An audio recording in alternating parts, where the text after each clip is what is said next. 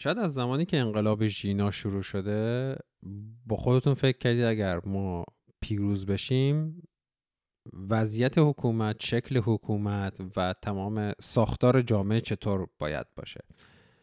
سوال بسیار مهمیه و همونطوری که من هم از زمانی که این سری قسمت های انقلاب در راه رو شروع کردم بهش پرداختم درسته که ما می‌دونیم دقیقا چی نمی‌خوایم ولی باید راجع به اینکه چی می‌خوایم هم صحبت کنیم و این یکی از مهمترین کارهاییه که الان که شاید وضعیت خیابون مثل قبل مثل دورا مثل پاییز گذشته یا اوایل زمستان گذشته در جریان بود الان جریان نداره. باید به اینجور چیزا فکر کنیم. باید صحبت کنیم با هم دیگه ببینیم شکل جامعه آینده چجوری می‌تونه باشه و تعامل و ساختار مردم با آینده توی چه ساختاری توی چه شرایطی باید شکل بگیره. تو این قسمت می‌خوایم راجع به ساختار سیاسی صحبت کنیم. خیلی ها می‌گفتن فدرالیسم برای ایران یک سمه چون باعث تجزیه میشه. خیلی ها میگن که خب ما یه دولت مقتدر مرکزی می‌خوایم. یا به هر حال یه سری آلترناتیو های احمقانه مثل مثلا نظام شاهنشاهی و پادشاهی رو مطرح می‌کردن. چیزی که ما حالا حداقل 44 سال دیگه گفتیم اون رو نمی‌خوایم ازش جدا شدیم و حداقل یه قدم توی تئوری جلوتر رفتیم. حالا یه سری آلترناتیو های اینجوری مطرح می‌شد دیگه. من خودم ترجیحم یا ایدئالم اینطور بود که بالاترین سطح دموکراسی توی جامعه رو به وجود بیاریم. ولی وضعیتی که توی دنیا برای دموکراسی های قدیمی مثل مثلا آمریکا و فرانسه به وجود اومده مردم رو راجع به دموکراسی شاید بشه گفت ناامید کرده شاید مثلا به تردید انداخته. ولی جز دموکراسی راهی نیست. باید ببینیم که چجور می‌تونیم یه version بالاتری یه version بهتری از دموکراسی version حالا نمی‌دونم 2.0 مثلا بهش میگن version دو دموکراسی رو به وجود بیاریم که بتونه به نیازهای جامعه چندین ملتی و چندین حالا نمی‌خوام کلمه قومیت رو استفاده کنم چندین وچهی چندین فرهنگی ایران به نیازهاش بتونه پاسخ بده. یکی از این مفاهیمی که مطرح میشه مدرنیسم دموکراتیک یا مدرنیته دموکراتیک دموکراسی رادیکال در مقابل شکل دموکراسی سنتی یا دموکراسی مدل سرمایهداری یا مدرنیته سرمایهداریه بهش حتی کنفدرالیسم دموکراتیک هم میگن. حالا این چیه؟ تو این قسمت می‌خوایم با احوان یکی از بهترین مهمون هایی که تا این قسمت توی دموکراسی در کار داشتیم صحبت کنیم. خشایار هم هست. امیدوارم این قسمت رو گوش بدید. خیلی طولانیه ولی ببینید این رو مثل یک کلاس درس میاد باش برخورد کنیم. احوان سالیان سال داره راجع به این موضوع کار می‌کنه و امروز برای ما توضیح میده که کنفدرالیسم دموکراتیک یا دموکراسی بر مبنای دموکراسی رادیکال چجوری کار می‌کنه؟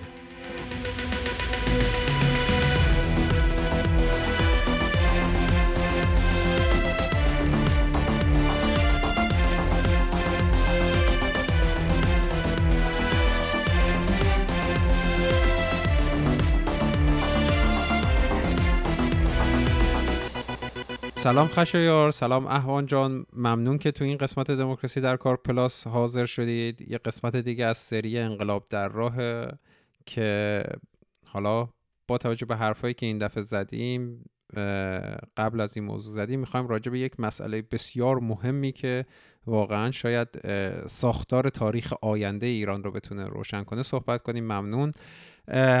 خشایار احوان هر کدوم دوست دارید می‌خواین یه کمی شروع کنید اگه دوست دارید یه کمی از خودتون بگید. و حالا خشایار رو که شنونده های پادکست می‌شناسن ولی احوان جان شما می‌خوای شروع کن اصلا. بله سلام خشایار جان سلام محمد جان. همچنین سلام دارم برای مخاطبینتون. من احوان هستم احوان چیاکو. خب فعال سیاسی هستم. در زمینه کنفدرالیسم دموکراتیک تحقیق می‌کنم و می‌تونم تا حدودی کنفدرالیسم دموکراتیک رو شناختم و می‌تونم اونو شرح بدم. منم سلام میگم. احوان جان محمد جان و دوستان عزیزی که دارن گوش میدن. خیلی خوشحالم که امشب فرصتی هست که بتونیم اون بحثی که چند قسمت پیش باز شد اون دری که باز شد به سمت تفاوت شاید مدرنیته سرمایداری مدرنیته دموکراتیک حتی دموکراسی رادیکال اومد وسط و بعد به کنفدرالیسم دموکراتیک رسید رو بیشتر باز کنیم.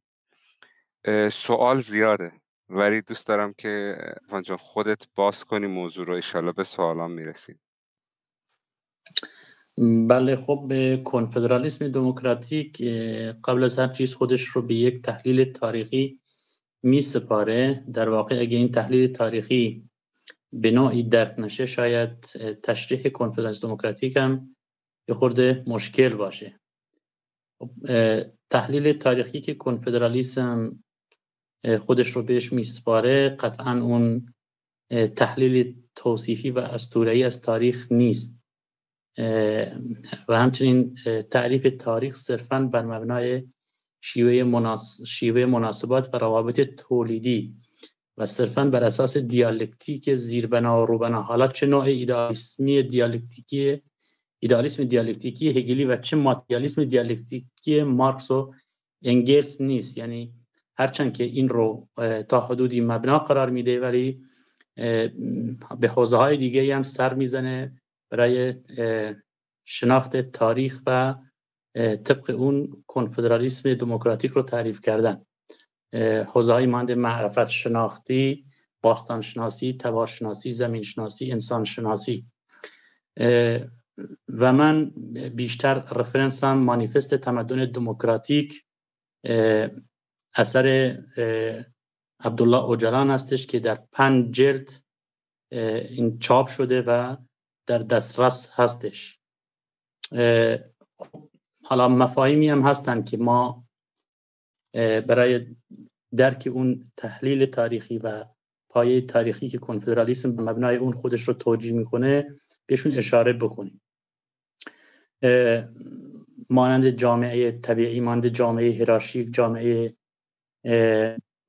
جامعه دولتی و تمدن تمدن دموکراتیک تمدن مرکزی و در تداوم اون مدرنیته کاپیتالیستی به عنوان تداوم تمدن مرکزی و مدرنیته دموکراتیک به عنوان تداوم تمدن دموکراتیک. خب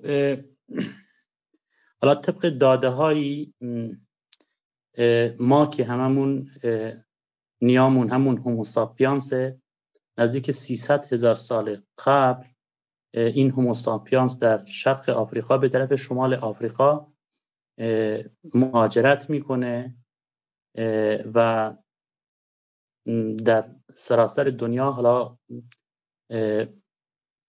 اشاعه پیدا می‌کنه. ما سه چهار دوره زمین شناسی رو می‌تونیم ذکر بکنیم که دوره اولش 5 میلیون سال قبل دوره دومش 500 هزار سال دوره سومش 50 هزار و دوره چهارمش 20 هزار ساله. حالا تو این دوره چهارم شواهدی وجود داره که در هلال حاصلخیز در مزوپتامیای اولیا این انسان ها یک جانشینی رو آغاز کردن. حالا با پیشاهنگی زن مادر. و اشاره هم نیازه که بهش اشاره بکنیم. سه دوره ما سنگی داریم. یعنی حیات سنگی که اساسا دیگه حیات فرهنگی انسان آغاز میشه.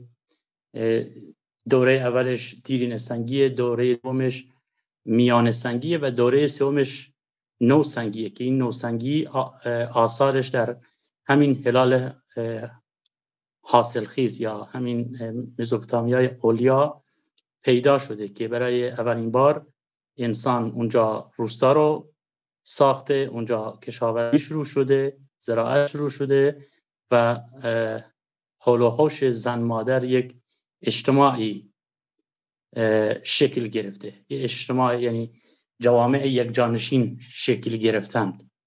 خب تو این جوامع اثری خب قطعا از مرد سالاری وجود نداره از حیات طبقاتی وجود نداره از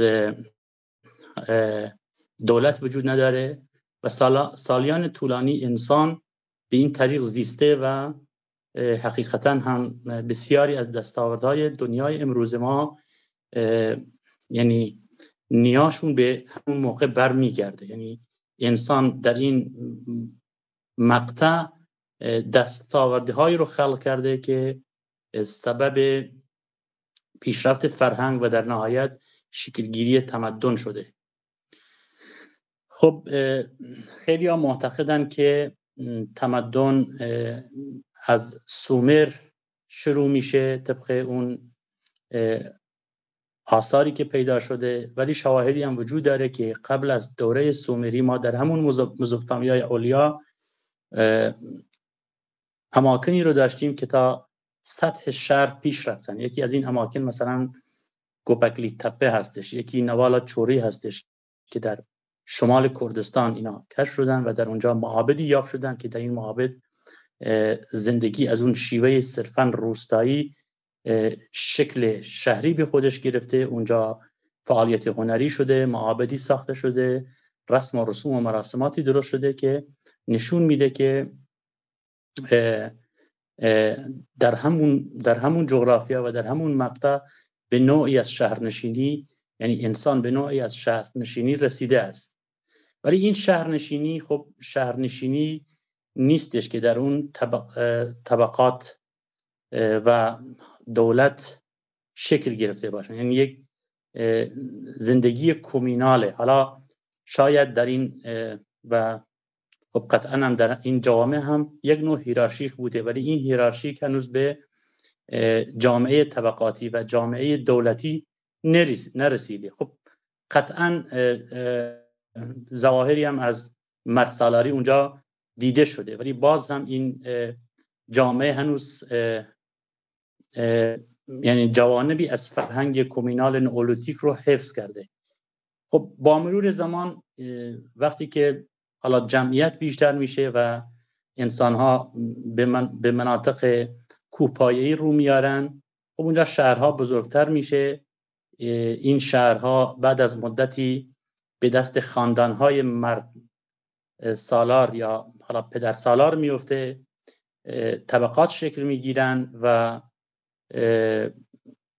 یعنی شهر طبقه و دولت این تسلیس شهر طبقه و دولت هم باعث میشه یه تمدن مرکزگرا, مرکزگرا شکل بگیره. ولی شکل گرفتن این تمدن مرکزگرا به معنی نیست که این تمدن مرکزگرا تمام منافذ تمدن دموکراتیک رو تمدن کومینال رو تسخیر کرده. در خود همون شهرها زندگی کومینال همون وجود داره و در خارج از اون شهرها هم حالا شایری یا گروه های انسانی و اجتماعی وجود دارن که هنوز طبقاتی نشدن و به دولت هم تبدیل نشدن. در نتیجه ما تمدن رو به این شیوه می نگریم یعنی یک رویه نمی نگریم دو رویه می نگریم یعنی سکه ای هستش که یک رویش دموکراسی است دموکراتیک است پیشرفت علم است پیشرفت هنر است و یک سویش هم طبقاتی بودن هستش دولتگرا بودن هستش و مرکزگرا بودن هستش. ما تاریخ مجادله رو بین این دو تمدن تعریف می‌کنیم. یعنی تاریخ در نتیجه تصادم و مبارزه و نزاع اون تمدن به پیش اومده. حالا خب بعضی ها سوال می‌کنن پس اون نزاع طبقاتی یا تضاد طبقاتی رو چجوری تعریف می‌کنیم؟ ما معتقدیم که این تضاد طبقاتی در درون خود اون تمدن شهری وجود داشته ولی خارج از اون تمدن حالا شهری تمد... که در اون دیگه اون تسلیس قدرت تسلیس شهر طبقه و دولت به دیگه رسیدن. خارج از اونم جوامعی بودن که این جوامع اصلا طبقاتی نشدن تا اینکه جنگ طبقاتی یا تضاد طبقاتی بینشون باشه. یعنی در درون خود تمدن مرکزی تضاد طبقاتی وجود داشته مجادله طبقاتی وجود داشته ولی خارج از اون هم جوامعی بودن که این جوامع با کلیت این تمدن مرکزی در نزاع بودن. و حالا فرصت اگه اجازه می‌داد می ما می‌تونستیم به نمونه های مستاقی این هم اشاراتی داشته باشیم. که این به چه شیوه ما داریم این رو بیان می‌کنیم. خب این تمدن دموکراتیک و تمدن مرکزی در طول این پنج هزار سال با همدیگر در نزاع بودن. تمدن مرکزی با تمام توانش خواسته تمدن دموکراتیک رو ضعیف بکنه و به این طریق مردمان جوامع آزاد رو تحت انقیاد خودش در بیاره و اونا رو به برده تبدیل بکنه. این تمدن مرکزی از 5000 سال پیش تا 500 سال پیش دوام داشته و یکی از مراکزش هم خاورمیانه بوده. خب طبیعتا در جاهای دیگه هم همین تمدن ها وجود داشتن. مثل تمدن چین تمدن جاهای دیگه.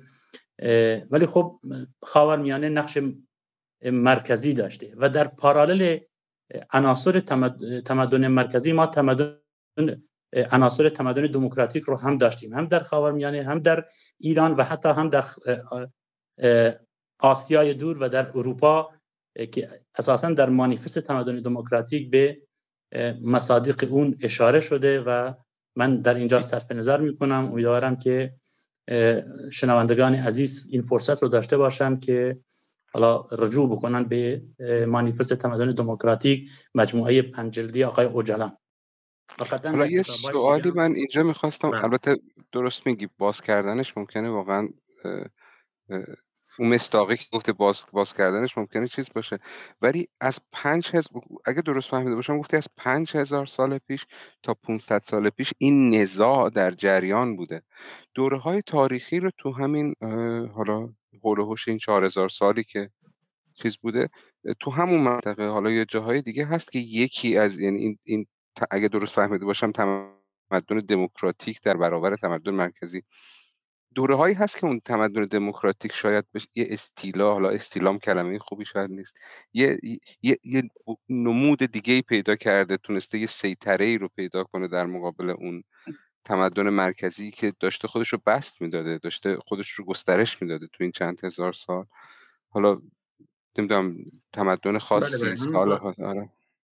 بله من متوجه سوالتون شدم. ببین در خیلی از متون متولوژیک ما در متعلق به دوره سومری ما برخورد می‌کنیم به جنگ اینانا و آنکی که آنکی سمبل مرسالاری و اینانا سمبل اون زن زنی هستش که هنوز می‌خواد ارزش های جامعه طبیعی و جامعه نولوتیک رو حفظ بکنه. یعنی من می‌تونم بگم در درون خود این تمدن مرکزی بین زنی که می‌خواد ارزش های فرهنگی جامعه نولوتیک رو حفظ بکنه و بین اون خدامرد یا اون شاه مردی که می‌خواد همه چیز رو به اصطلاح بکشونه یک منازعه وجود داره. یک منازعه و متون زیادی هم در این زمینه پیدا شدن.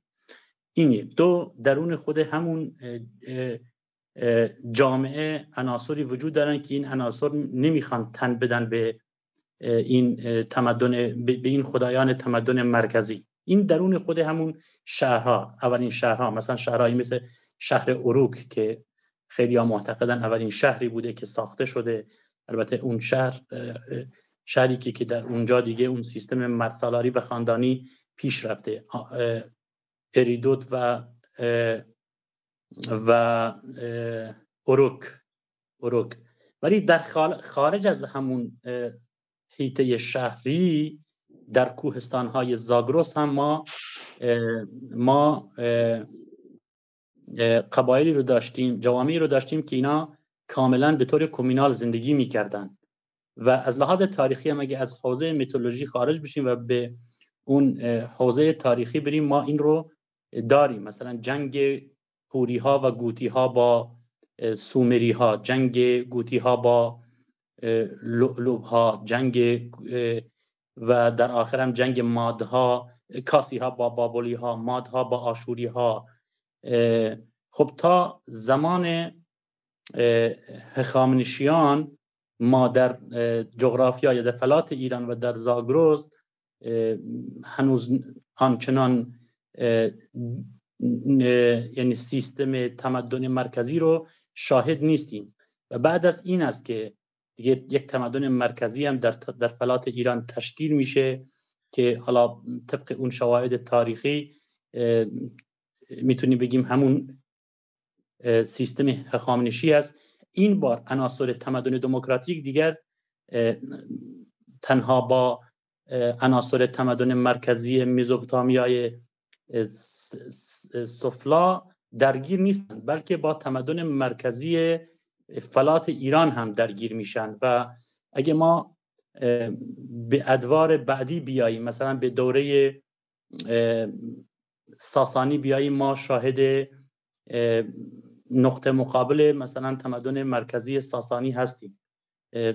مثل مزدکی ها مثل خود مانی و حالا شاید جوامع دیگه هم بوده باشن زیاد در تاریخ ثبت نشده باشن. ولی همین چند نمونه خودش نشون میده که در این جغرافی های ایران هم مجادله این دو تا تمدن وجود داشته و تمدنی که می‌خواسته همه چیز رو به انقیاد در بیاره به استیلا در بیاره و جوامعی که خواستن حیات کومینال و حیات خود مدیریتی خودشون رو حالا طبق شرایط زمان خودشون اینو حفظ بکنن و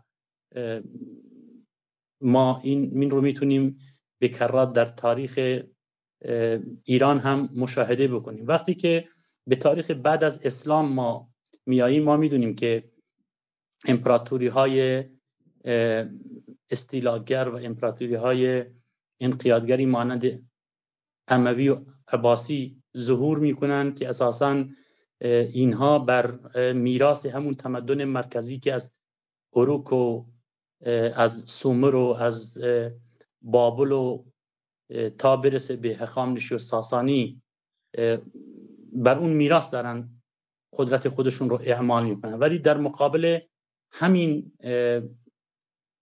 عناصر تمدن مرکزی اسلامگرا ما شاهد جوامعی هستیم که این جوامع هم در مقابل اونها هم همچنان ایستادگی می‌کنن و می‌خوان حیات خودشون رو حفظ بکنن حیات کومینال خودشون رو خود مدیریتی خود خودشون رو حفظ بکنن و اساسا اون تداوم همون خط تمدن دموکراتیکی هستش که در مراحل قبلی هم در, در نزاع و مجادله بوده. مثل خرم دینان مثل حالا قرمتی ها مثل خیلی از این نیروها. حالا شاید طبق فاکتورهایی که ما برای یک جامعه ایدئال بهشون معتقدیم به اون طریق نبوده باشن. ولی با توجه به موقعیت زمانی خودشون یک جست دموکراتیک داشتن در برابر سیستم های انقیادگر و مرکزگرا. یعنی به نظر ما هر جامعه ای با توجه به موقعیت زمانی خودش و تاریخی خودش اگر خواسته باشه جلوگیری بکنه از به انقیاد در اومدن افرادش اگه خواسته, خواسته بوده باشه که به برده تبدیل نشه اگه خواسته بوده باشه که به انقیاد دولت ها در نیاد خودش یک محتوای دموکراتیک تو حیاتشون وجود داره. یعنی به این به این شیوه است ما میگیم تمدن دموکراتیک. ولی خب اگه به 500 سال اخیر برسیم خب دیگه مسئله جداست.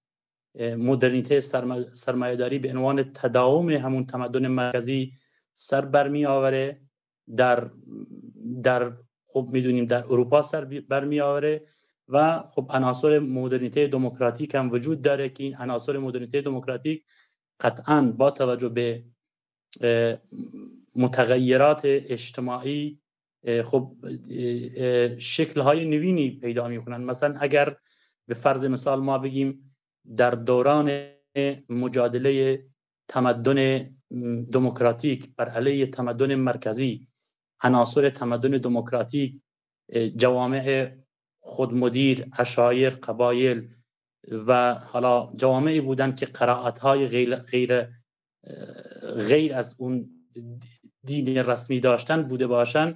خب در مدرنیته دموکراتی دیگه عناصر فرق می‌کنه. در مدرنیته دموکراتیک همانطور که عناصر مدرنیته سرمایهداری به عنوان تداوم تمدن دموکراتیک دیگه فرق می‌کنن عناصر مدرنیته دموکراتیک هم دیگه فرق می‌کنن. میشه گفت این عناصر رو میشه اینجوری تعریف کرد مثلا امروز فمینیستا انارشیستا سوسیالیست ها و و تمام نیروهای ضد نظامی که بر علیه مدرنیته کاپیتالیسم در نزاع هستند به عنوان عناصر این مدرنیته برشمرد و به عنوان تداوم اون خط مقاومت طلبانه تاریخی اونا رو برشمرد. من حالا تاریخی که راجع این قضیه صحبت کردیم رو حتی تو قسمت قبلی با مریم هم صحبت کردیم.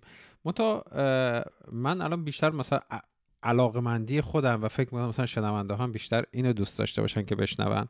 که الان همین امروز اگر فردا ما یک تغییر بنیادینی توی ساختار حکومت ایران داشته باشیم ساختار اجتماعی ایران داشته باشیم اگر بخوایم از تمدن دموکراتیک یا از مدرنیته دموکراتیک درس بگیریم و اون رو سرلوحه قرار بدیم یا بخوایم از کنفدرالیسم دموکراتیک یاد بگیریم جامعه چه شکلی میشه. یعنی من بیشتر دوست دارم این رو بدونم که واقعی توی زمینه بازی این مدرنیته دموکراتیک یا کنفدرالیسم دموکراتیک به چه چیزی ترجمه میشه؟ شکلش چیه؟ ساختارش چیه؟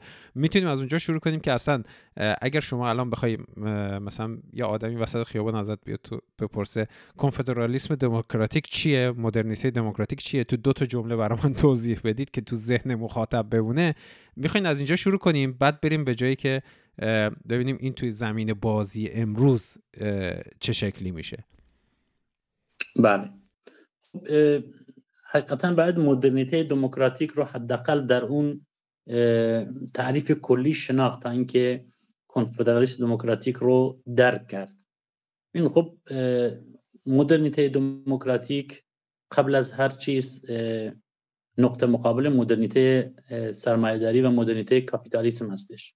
خب می‌دونیم مدرنیته به معنای عصر است. یعنی وقتی که ما میگیم مدرنیته کاپیتالیسم یعنی عصر کاپیتالیسم عصر سرمایه‌داری. خب در عصر سرمایه‌داری ما با چه چیزی مواجه هستیم؟ خب با استثمار مواجه هستیم با استعمار مواجه هستیم با مرد سالاری هات مواجه هستیم. وقتی نقطه مقابلش رو ما ببینیم خب نقطه مقابل نقطه مقابلش میشه اون مکانیزمی که با این با این کاراکترها مقابله می‌کنه و از باز تولید اونها جلوگیری می‌کنه جلوگیری می‌کنه. حالا اگه ما بخوایم مثلا روشنتر بکن مثلا روشنتر بکنیم ما بر این اعتقاد هستیم که مدرنیته کاپیتالیستی سه پایه داره. یکیش کاپیتالیسم یکیش دولت ملت و یکیش هم صنعتگرایی اندستریالیسم یعنی استفاده کردن از صنعت برای سود بیشتر و در نتیجه اون هم هم طبیعت تخریب میشه هم جامعه تخریب میشه. در مقابل این ما سه پایه رو برمی شماریم یعنی سه پایه آلترناتیو یکیشون ملت دموکراتیکه یکیشون اقتصاد اجتماعی و یکیشون هم اکو اندستریه خب ببین میشه این رو مسئله رو خوبتر بهتر روشن کرد. یعنی تمام اون زد و بندهایی که در مدرنیته سرمایهداری منجر به تعمیق استثمار و استعمار و مرد سالاری میشه. مدرنیته دموکراتیک هم جلوگیری از اونها جلوگیری می‌کنه هم از باز تولید اینها جلوگیری می‌کنه. حالا اگه بیایم مثلا در مورد ایران صحبت بکنیم خب ایران یک حالا سرزمین هم پرجمعیتیه هم پهناور تنوعات توش وجود داره. و این سرزمین پهناور و این تنوعات رو نمیشه با یک سیستم مرکزگراه دولت ملتی مدیریت کرد. خب پس چجوری اینو مدیریت بکنیم؟ خب کنفدرالیسم دموکراتیک یا حالا اتکاب مدرنیته دموکراتیک میشه این مسئله رو حل کرد. یعنی میشه هم همه رو به حق و خودشون رساند هم این که حالا از گسست این جوامع از همدیگه جلوگیری کرد. چون در حقیقت اگه اصرار بشه بر اون تک ملت بودن و تکگرایی که اکنون دولت ملت ایران داره روش پافشاری می‌کنه یعنی احتمال فروپاشی خیلی چیزا وجود داره. حالا ما اینو میگیم. میگیم از طریق کنفدرالیسم دموکراتیک میشه هم همه رو به حق و حقوق خودشون رساند. همین که جلوگیری بشه از گسست جغرافیایی گسست اجتماعی و گسست ملی مردمانی که در اون سرزمینی که بهش میگن ایران دارن زندگی می‌کنن. حالا از همین سه تا من نوت برداشتم. حالا در مقابل دولت ملت یه ملت دموکراتیک. در مقابل سرمایه داری یه اقتصاد اجتماعی و در مقابل اون اقتصاد صنعتی اقتصاد اکولوژیک اقتصاد شاید نمی‌دونم اکولوژیک دیگه. این ستا رو قرار دادی. شاید با همون روشی که محمد اگر یکی از من بپرسه که ملت دموکراتیک تفاوتش از روزمرهش تا نحوه ادارهش تا نحوه ساختش تا هم اینا چه تفاوتی با دولت ملت داره؟ می‌خوای رو هر ستای اینایی که چیز کردی راه بریم یکم؟ که هم برای من باز شه هم برای مخاطبا. یعنی دولت ملت ملت دموکراتیک. سرمایه داری اقتصاد اجتماعی و در مقابل صنعت و اقتصاد اکولوژیک. حالا من بازم اگر چیز باشه میام وسط برای اینکه یه ذره هر کدوم از اینا رو که باز می‌کنی یه ذره مستاخاش رو هم داشته باشه من گوش میدم. بله. ببین خب اتفاقا خیلی هم خوبه. خب دولت ملت میشه خیلی چیزها رو در موردش گفت. میشه موارد مصداقی زیادی رو هم آورد از ضرباتی که دولت ملت به جوامع زده. و اصلا خود دولت ملت از کجا شروع شد و چجوری به خاورمیانه و به ایران رسید؟ تفاوت دولت ملتی که در اروپا سر در آورد با دولت ملت هایی که تو خاورمیانه سر برآوردن و مشخصا دولت ملت ایران. میشه خیلی چیزا رو گفت. از لحاظ تاریخی اینا چجوری اومدن چجوری دیکته شدن چجوری آمرانه این رو بست دادن به ایران که به هیچ وجه منطبق نبود با اون ویژگی های تاریخی ملی و اجتماعی ایران. ولی ما اینو می‌تونیم در چند نکته خلاصه بکنیم. یک دولت ملت خب از بالا از بالا مهندسی میشه و به طور آمرانه بر جوامع تحمیل میشه. یعنی خود جوامع نقشی در این ملت سازی ندارن. و حتی این در خاورمیانه خیلی بغرنجتر هستش. حداقل تو اروپا این دولت ملت ها در نتیجه سالیان زیادی, زیادی از کشمکش اجتماعی و طبقاتی و فرهنگی سر برآوردن. ولی دولت ملت های خاورمیانه کاملا از بیرون دیکته شدن و در چارچوب منافع همون نیروهای سرمایهداری یا همون امپریالیسم امپریالیسمی که خب در قرن 19 و 20 و اینا حاکم بود اینا تحمیل شدن. یعنی نه تنها جوامع نه تنها توده ها در خاورمیانه نقشی نداشتن بلکه طبقه حاکمه اون ملت ها هم در موقعیت ابژه بود در موقعیت سوبژه نبود. و برای این هم خب منابع زیادی وجود داره. مثلا شما اگه رجوع بکنید به کتاب صلحی که همه صلح ها را به باد داد تشریح می‌کنه که این دولت ملت های عربی چجوری تشکیل شدن دولت ترکیه دولت و حتی اشاراتی هم به دولت ایران داره ایران داره. یعنی خود نه جوامع و حتی نه طبقه فوقانی این جوامع اصلا نقشی نداشته. کاملا از بیرون وارد شده. این یک مسئله. مسئله دوم خب اینا تکتیبگرا بودن. یعنی اومدن گفتن که به خاطر اینکه یه ملت تشکیل بشه این یک ملت باید باید یک قرائت تاریخی رو درست کرد و همه رو مجبور کرد که تن به این قرائت تاریخی بدن یک زبان رو باید برشمرد و تمام زبانهای دیگر رو استحاله کرد. حالا یا با زور یا با طرق دیگر آسمیلاسیون که ما در تاریخ ایران شاهدیم که رضاخان چه جنایت هایی رو در در برابر ملل موجود در اون جغرافیا کرده در, در برابر کورتا در برابر لورها در برابر بلوچا عربا و حتی در برابر جامعه جامعه حالا فارس هم. ما می‌تونیم صدها نمونه رو بیاریم. صدها نمونه رو بیاریم. ولی در ملت دموکراتیک کاملا مسئله فرق می‌کنه. یعنی کاملا مسئله با این دو موردی که ذکر کردم فرق می‌کنه. یعنی توسط توده ها ساخته میشه توسط خود مدیریتی توده ها ساخته میشه و از اون طرف هم تک‌تیپ‌گرا نیستش. یعنی می‌تونن چند اتنیک و چند فرهنگ در کنار همدیگر سازه های ملی دموکراتیک خودشون رو بسازن و بر, بر اساس تک زبان تک فرهنگ نباشه بلکه بر اساس حیات مسالمت آمیز باشه بر اساس تقبل تفاوتمندی های فرهنگی و اتنیکی باشه. و به این طریق خب این ساختارها رو ساخت و یعنی یعنی حق تعیین سرنوشت رو از نه در سطح کلان ملی بلکه به پایین ترین حوزه های اجتماعی و محلات هر جامعه ای آورد. یعنی هر جامعه ای بتونن خودشون در حق تعیین سرنوشت خودشون دخیل باشن و دنیای امروز هم به این اجازه میده. یعنی دنیای امروز هم تمام میثاقای حقوق بشری و اینا دیگه حالا دارن اذعان می‌کنن که بعد این حق و حقوق رعایت بشه. اگر در ابتدای قرن بیستم اگر در قرن 19 هم ما همچین میثاقایی رو داشتیم اکنون حتی میثاقایی که همین سیستم سرمایهداری داره اونا رو حالا تایید کرده این حق و حقوق رو میدن. در نتیجه ملت دموکراتیک چیز خیلی عجیب و غریبی نیست. یعنی چیزی نیست که پاش در هوا باشه.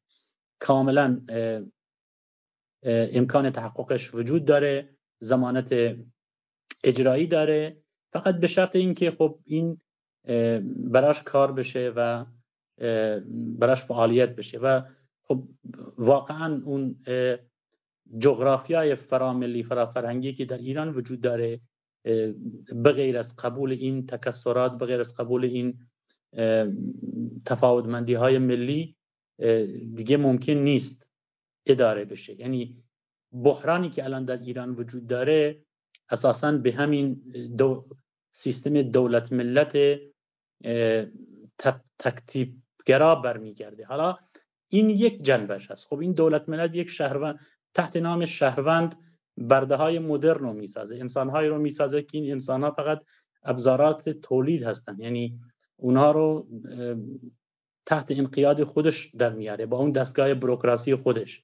خب از اون طرف مرسالاری رو مرسالاری رو در ابعاد گسترده‌تر اینو به شیوع میده. یعنی مسئله این نیست که فقط دولت ملت ملت ها و فرهنگ های متفاوت رو داره آسمیله می‌کنه بلکه کاراکتر مرسالارانه داره کاراکتر استثمارگرانه داره و در ملت دموکراتیک میشه از همه اینها عبور کرد. حالا می‌خوای قبل من حالا تو ذهن خودم سوالم اینه. قبل از که به اقتصاد اجتماعی در مقابل سرمایه داری یا اقتصاد اکولوژی در مقابل اقتصاد صنعتی بریم تو همین ملت دموکراتیک همونطور که گفتی حالا تو قرن 21 ما داریم شرایط رو داریم. من الان تو همین اروپا وقتی یه ذره سفر می‌کنم می‌بینم یه جاهایی تابلوی راهنمای رانندگی به سه زبونه یا یه چیز اداری دست من میدن. باید حتی به اون زبونی که واقعا شاید ده درصد اون کشور هم دیگه بهش حرف نمی‌زنن باید بدن. یعنی این این میثاقهای حقوق بشری اینو که گفتی واقعا امکانش هست. ولی چیزی که شاید برای خود من سوال اینه که در عمل یعنی در, در, در اتفاق در روز در هفته در ماه این ملت دموکراتیک به چه چیزی مشغول؟ به بروکراسی اشاره کردی و خب حالا به هر حال دولت ملت یه سازمان داره. یعنی هم, هم institution داره هم constitution هم سازمان داره هم قانون. و این سازمان ها و قانون ها که پروسه ها و بروکراسی و خیلی چیزایی که اداره اداره یعنی سیاست و مثلا چطور بگم؟ سیاست اگر هنر اداره جامعه باشه دولت ملت با سازمان ها و قوانین و پروسه ها و بروکراسی این اداره رو انجام میده. توی این ملت دموکراتیک که خب همونطور که گفتی الان واقعا امکانش هم هست یعنی یه چیز رویایی نیستش. این چطور اتفاق میفته اون constitution اون قوانین بین انسان ها چجوری راه میفته یا اون institution ها اون سازمان هایی که باید بیان اینا رو اجرا کنن؟ یعنی یه ذره رو زمین. چه تفاوتایی داره؟ چه فرقی داره؟ اصلا شاید با این مثال خاص که الان رو زمین هست هم بشه اصلا حرف زد. بله اتفاقا در اینجاست که مفهوم خود مدیریتی دموکراتی و کنفدراسی دموکراتی دیگه معنا میابه یعنی ما اگه ملت دموکراتیک یا مفهوم ملت دموکراتیک رو حالا به خاطری که بهتر بتونیم منظورمون رو روشن بکنیم به عنوان روح یا محتوا در نظر بگیریم خود مدیریتی دموکراتی و کنفدرالیسم دموکراتیک پیکر و بدن این روح و این محتوا هستش. خب اگه ما اینو بپذیریم که نباید عنصری به خاطر عنصر دیگه حذف بشه ملتی به خاطر ملتی دیگه حذف بشه. نباید مرد سالاری وجود داشته باشه. نباید سانترالیسمی وجود داشته باشه که از بالا همه چیز دیکته بشه. نباید مرد سالاری وجود داشته باشه. و همچنین بپذیریم که ما بخشی از این دنیای بزرگ هستیم و در این دنیای بزرگ هم خب پیشرفته هایی در حوزه انسانی و در حوزه های دیگه هم صورت گرفته. ما می‌تونیم از اونها هم بهره ببریم. میساق ها و کنوانسیون هایی که تصویب شدن و این کنوانسیون ها از نظر جامعه جهانی انسانیت اینا تایید شدن اینا رو هم بپذید خب این دیگه همش میشه محتوا همون محتوای ملت دموکراتیک خب اینو چجوری ما ساختار بندی بکنیم؟ اینو چجوری ما سازمان بدیم؟ اتفاقا همونطور که ارز کردم کنفدرالیسم دموکراتیک اینجا معنا میابه شما نمی‌تونی این محتوا رو در یک سیستم دولت ملتی تگرا مرکزگرا شکل بدی. ولی در یک سیستم کسرتگرا یک سیستم لامرکزی یک سیستمی که حق مدیریت دموکراتیک رو از پایین ترین سطح تا بالاترین سطح محترم بشماره میشه اینو سازمان داد و کنفدرالیسم دموکراتیک در واقع اینه. مثلا اگه ما بخوایم شمای اون رو تعریف بکنیم در یک محله ما می‌تونیم کمون اون محله رو بسازیم. به فرض مثال از هر دویست خانوار یا از هر هزار نفر جمعیت حالا یه چیزی رو می‌تونیم مشخص بکنیم. می‌تونن یک کمون خودشون رو داشته باشن کمون اجتماعی خودشون رو داشته باشن. ببخشید. و این کمون و این کمون به تمام امورات اون محله اون روستا بپردازه. این کمون کنگره سالانه خودش رو تشکیل بده و در این کنگره مجلس اجرایی خودش رو انتخاب بکنه. یعنی مجلس محله. یا حالا میشه نوع دیگه هم عبارت بندی کرد. مثلا شورای محله یا شورای روستا. و از از از چند چند روستا و چند محله خب شما می‌تونی مجلس منطقه رو بسازی بعد از چند منطقه مجلس شهر رو بسازی و از چند شهر مجلس حالا کانتون رو بسازی یا ایالات رو بسازی یا استان رو بسازی حالا اصلاحات خب مهم هستن ولی مهم محتوا هست شما چجوری این رو مصطلح سازی بکنی خب این برمیگرده به کدوم بهتره یا کدوم مناسب تره آره اصلا احوان جان ببخشید اینجا وسط حرفت فقط می‌خواستم یه نکته رو اشاره کنم. من با چند نفر از دوستام قبلش که راجع به همین صحبت می‌کردیم از همین کلمه کمون و کانتون که استفاده می‌کردم یه دافعه ای رو ایجاد می‌کرد. ولی بعد بهش می‌کنم بابا این همون شورای محله است. بعد شورای محله میاد میشه شورای شهر. شورای شهر میشه اون بعد میشه شورای استان. یعنی اجباری نیست راجع به این کلمات استفاده کنیم. متاسفانه اینا یه, یه چجوری بگم یه تاریخی رو پشت سر خودشون میگذرونن که حالا چه به درست چه به غلط یه جورایی برای مردم شیطان انگاری شده دیگه. به خاطر همین من حالا این وسط حرفت می‌خواستم بگم خیلی خوب اشاره کردی که الزامی نیست ما از این کلمات استفاده کنیم. اسمش هر چی می‌خوای بذاری ولی از اون پایین واقعا باید دموکراتیک بیاد بالا دیگه. قطعا همینطور. یعنی محتوا مهمتره و اون خودمدیریتی دموکراتیک و اون دموکراسی مستقیم اگه پیاده بشه حالا شما کدوم مصطلح جذابتر بود یا مقبولیت بیشتری داشت؟ خب میشه از اون استفاده کرد. اصلا هیچ اینجا هیچ دگمی و هیچ جزمی وجود نداره که حتما باید از این کلمه استفاده بشه. خب این از پایین به طرف بالا میاد و مثلا میشه ایران رو به چند واحد بزرگ تقسیم کرد و در تاریخ ایران ما این رو داشتیم. مثلا یکی از حالا اگه محتواش هم کاملا مطلوب نباشه ولی حداقل از لحاظ کلان یکی از مفاد جنبش مشروطه همون مجالس ایالتی و ولایتی بود که حالا قبل از مشروطه هم به نوعی ایران اینجوری به طور فدراتیو مدیریت شده. ولی خب ما می‌تونیم از امکانات دنیای مدرن رو هم استفاده بکنیم و این رو خیلی آسانتر صورت بدیم و در جهان ما همچین نمونه هایی داریم. حالا ما جاهایی مثل سوئیس رو داریم که چند اتنیک یک کشور رو ساختن و اینا هر کدومشون در منطقه خودشون خود مدیریتی خودشون رو دارن از از پایین به بالا این رو ما هم شاهد هستیم. مثلا ما کشور مثل بلژیک رو شاهد هستیم که دو تا ملیت اتنیک یا حالا دو تا هویت جداگانه اونجا دارن مدیریت میشن. هم نهادهای ویژه خودشون رو دارن تو مناطق خودشون هم نهادهای مشترک رو دارن. خب در ایران هم میشه این کار رو کرد. میشه حالا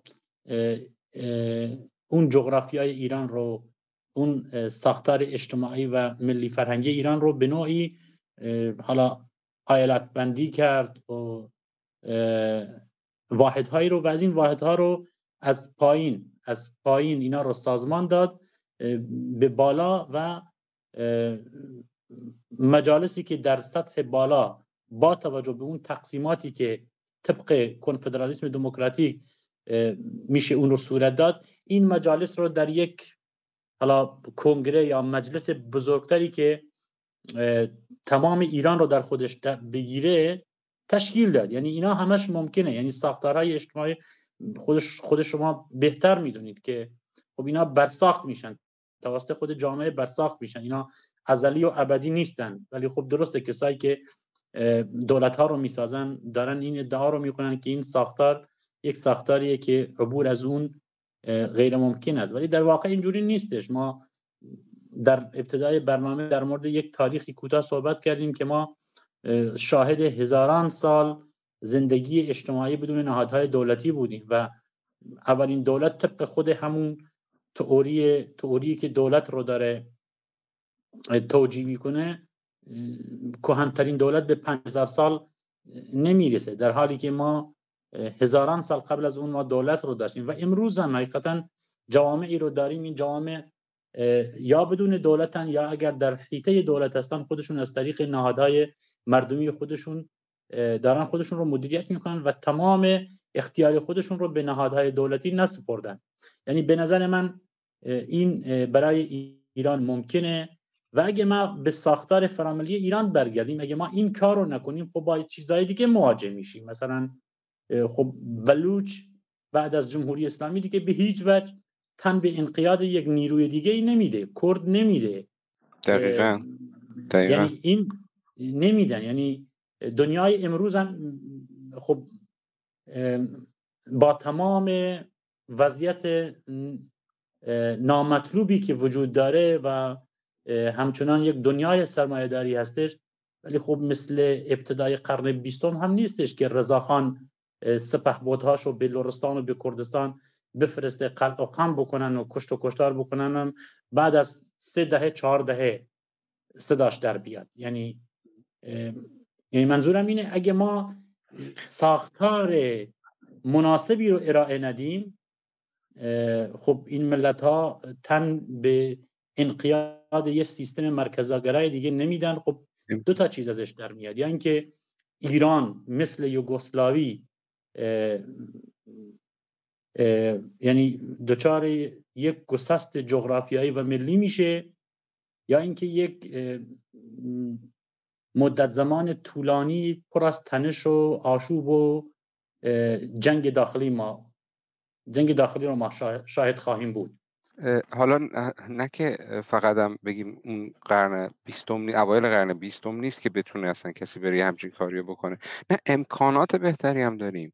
حالا کنفدرالیسم به کنار الان تو کشور آلمان فدرالیسم همون دقیقا اون اون ساختاری که شما گفتی از پایین به بالا. خب اینجا شورایی داریم در سطح محله بعد میاد شورایی در سطح شهر داره بعد حالا کلمه شورا نیست تا بازم تاکید روی کلمه شورا یا روی کلمه کمون نیست. کلمهش تو آلمان یه چیز دیگه است. ولی محتواش همونه. در سطح محله داره بعد میاد اینا در سطح بالاتر در سطح شهر بعد در سطح حالا اون ایالتش که بعدم میشه فدر جمهوری فدرال آلمان. یعنی واقعا اینطور نیستش که ما بخوایم چرخ رو از نوع ابداع کنیم. و حتی یک نوع چرخ هم در دنیا نیست. انواع و اقسام حالا من راجع به فدرالیسم همین حالتی که چطور از پایین به بالا میشه اینجوری کرد رو میگم.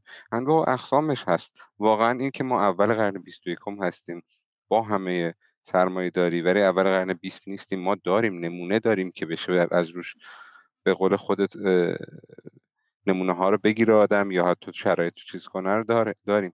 سوال مشخص من توی همین این که حالا رابطه اون مجلس من کلمه مجلس رو از بعد می‌برم جلو که هی بین کمون و شورا و مجلس نریم. رابطه بین اون مجلس محله هزار نفر جمعیت دیویس نفر خانواده دیویس خانوار. با مثلا مجلس کانتون که حالا ممکنه مثلا دو سه میلیون آدم هم توش باشه.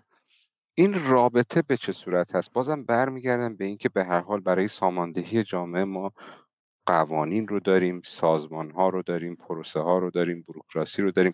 رابطه قانون های این مثلا حالا چیز کانتون با مجلس اون محله دیویس نفره چطور هست؟ کدوم کدوم رو تغذیه می‌کنه؟ کدوم قانونه که اول نوشته میشه؟ حالا بحث مرغ و تخم نیست ولی یا سازمان ها این شاید هم خیلی مستاقی اینو بگم اینطوری بگم. خیلی آدما به محض اینکه حرف محله از پایین به بالا رو می‌زنی نگران آزادی ها میشن. یعنی میگن که یه سری اگر یک جمع کوچیک هزار نفره تصمیم بگیره که فلان قانون مثلا میگم حالا مثلا اون هزار نفر رو فرض کنیم متعلق به یک مذهب خاصی هست فلان آزادی اجتماعی رو هم بر نمیتابه بعد همه آزادی های ما گرفته میشه. از این در می‌خوام وارد شم که رابطه این قانون سازمان پروسه بروکراسی اون کمون دیویس خانوار با مثلا اون کانتون دو میلیونی چطور هست؟ توی تئوری و در عمل البته. بله, بله. خب خشایار ببین این خیلی ساده است. مثلا الان ما فرض بکنیم یک کانتون رو داریم که این کانتون چهار تا شهر زیر مجموعه داره نه؟ چهار تا شهر زیر مجموعه داره. و این شهرها هم خب مناطق زیر مجموعه خودشون رو دارن. زیر مجموعه خودشون رو دارن. خب این مناطق زیر مجموعه حالا ما این رو اینجوری حساب کنیم که مثلا حالا نمی‌دونم کلمه ناحیه در لیتراتور فارسی نمی‌دونم چی بهش میگن. همون ناحیه میگن یا منطقه نه ناحیه همون ناحیه خوبه اصلا. بله بله همون ناحیه. بعد این ناحیه خب خودش مثلا می‌تونه زیر مجموعه داشته باشه روستاهایی. این چجوری این مجالس تشکیل میشن؟ خب مجالس پایه‌ای مثلا مجلس روستا یا مجلس محله. خب این مشخصه دیگه. دویست خانوار یا حالا مثلا اینو ما می‌تونیم تغییر بدیم با توجه به نیاز. ولی حالا ما اینو اینو مبنا قرار بدیم. مثلا هر دویست خانوار و مثلا هزار نفر جمعیت می‌تونن یه کمون داشته باشن یا حالا یه مجلس داشته باشن. به قول خشایار جان ما بیشتر از مجلس استفاده بکنیم. خب اینا سالانه کنگره خودشون رو تشکیل میدن. در این کنگره در مورد مسائل خودشون صحبت می‌کنن و مجلس خودشون رو تشکیل میدن. و مجلسشون هم خب یک آینامه داره که این آینامه تعریف می‌کنه که باید چجوری این این دویست خانوار یا این هزار نفر با هم دیگه در ارتباط باشن. خب وقتی که به بالا میاد وقتی که کنگره ناحیه شکل می‌گیره خب نمایندگان از این پایین به ناحیه میان در کنگره شرکت می‌کنن مجلس ناحیه رو می‌سازن و اونم آین نامه خودش رو داره و این آین نامش خب بیشتر در مورد مسائل اجتماعی و امورات حالا اجتماعی و اقتصادی و امنیتی این منطقه هستش. حالا اینجوری نیستش که این منطقه بتونه قوانینی رو با توجه به فرهنگ خودش تعیین بکنه که این قوانین نادموکراتیک باشن و مردمان این منطقه رو به نوع دیگر تحت انقیاد یک قانون محلی ارتجاعی در بیاوره و باعث نقض حقوق بشر بشه. فکر کنم نگرانی خشایار این بود. یعنی این قوانین مرتبطن با قوانین بالاتری که ساخته میشن و خب قوانین کلی هم وجود داره که این قوانین این این حد رو برای این واحدهای پایینی تعیین بکنه که قوانین رو تصویب نکنن که زمینه رو برای نقض حقوق بشر و یا حالا برگشت به عقب جوامع فراهم بکنه. خب وقتی که کنگره حالا بالا کانتون تشکیل میشه نمایندگان از پایین این نمایندگان به کنگره میان و اونجا شرکت می‌کنن. خب این نمایندگان چجوری میان؟ خب وقتی که کانتون می‌خواد کنگره خودش رو کنگره سالانی خودش رو برگزار بکنه حالا یک سال یه بار کنگره خودش رو برگزار بکنه خب یک کمیسیونی به اسم کمیسیون انتخابات داره. این کمیسیون انتخابات با توجه به اعضای کنگره که این کنگره تا چقدر باید عضو داشته باشه این رو تعیین می‌کنه و این رو به زیر مجموعه های خودش ابلاغ می‌کنه و اون زیر مجموعه ها به زیر مجموعه های خودشون ابلاغ می‌کنن و در یک مکانیسم حالا فعال روند انتخاباتی اینا انتخاب میشن و به داخل کنگره میان و این کنگره کانتون هم اونم آین نامه خودش رو داره.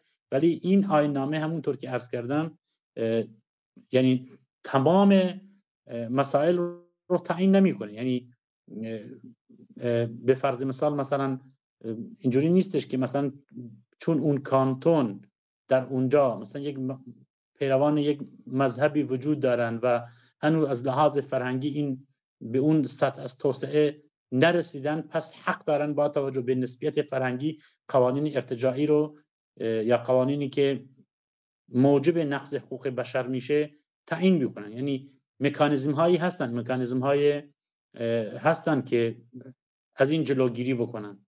و تا برسه به اون حالا کنگره ملی یا اون دیگه مجلس مجلسی که متشکل میشه از چند کانتون یا چند حالا استان.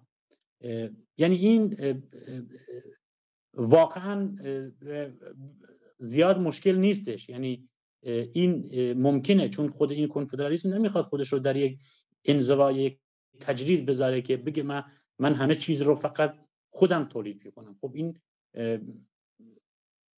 از از از پیشرفته هایی که در سطح حالا حقوق جامعه شناسی نمی‌دونم و مسائل دیگه در سطح دنیا شده از اونها استفاده می‌کنه از اونها بهره می‌بره. همونطور که عرض کردم به کنوانسیون هایی که در مورد حقوق بشر تصویب شدن اینا رو میپذیره. و اگه بخوایم نمونه پرکتیکی بدیم ما در روژاوا این رو الان داریم. یعنی قرارداد اجتماعی روژاوا نیومده بگه به خاطر اینکه مثلا هنوز در روژاوا عناصر عناصری از جامعه سنتی وجود دارن پس ما همه چیز رو طبق اون تعیین بکنیم. نه اینا اومدن گفتن ما با وجود اینکه خود روژاوا هم گام های پیش رفته از رعایت حقوق بشر از رعایت حقوق اتنیک های اونجا که اونجا وجود دارن در مورد مسئله زن ولی ذکر کرده. در اونجا بازم ذکر کرده ما تمام کنوانسیون هایی که در مورد حقوق بشر تصیف شدن و اجماع جهانی روشن وجود داره ما اینا رو میپذیریم. خب در مورد ایران رو ایران هم یا هر جای دیگه که ما بخوایم این سیستم رو اونجا بسازیم اینا رو میپذیریم. از طرف دیگه ما نباید مسئله رو خیلی مکانیکی به دست بگیریم که مثلا مجالسی ساخته میشه و این مجالس هم به هم دیگه مرتبط میشن از سطح پایین به بالا. ما در کنفدرالیسم در کنار مجلس ما نهاد دیگه ای رو داریم به اسم آکادمی که این آکادمی ها کار فرهنگی می‌کنن کار روشن فکری می‌کنن و سعی می‌کنن از لحاظ فرهنگی از لحاظ روشن فکری از لحاظ حقوق دموکراتیک جامعه رو آموزش بدن. افراد و گروه های اجتماعی رو از لحاظ روشنفکری ارتقا بدن. یعنی این فعالیت هم وجود داره. یعنی پارالل این دموکراسی مستقیم که از طریق کمون ها و مجالس تعیین میشه یک فعالیت مداوم فرهنگی روشنفکری هم وجود داره و این محتوای این فعالیت فرهنگی و روشنفکری که در اکادمی ها باید صورت داده بشه بر علیه مرد سالاریه بر علیه حالا ملیگرای افراتیه بر علیه دینگرای افراتیه بر اساس حقوق دموکراتیک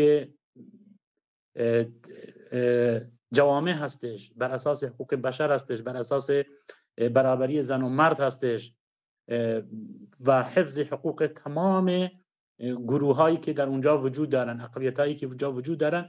بر این مبنا انسان نو ساخته میشه جامعه نو ساخته میشه و برای همین هم دنیای امروز این اجازه رو میده به ما. یعنی خب ما شاهدیم که جامعه ایران درست یک توسعه ناموزون وجود داره ولی در همه جا داره ما به طرف یک ارتقای فرهنگی پیش میریم. مثلا در به فرض مثال در بلوچستان که خب اونجا همه می‌دونیم که مذهب و فرهنگ عشیره بیشتر غالبه.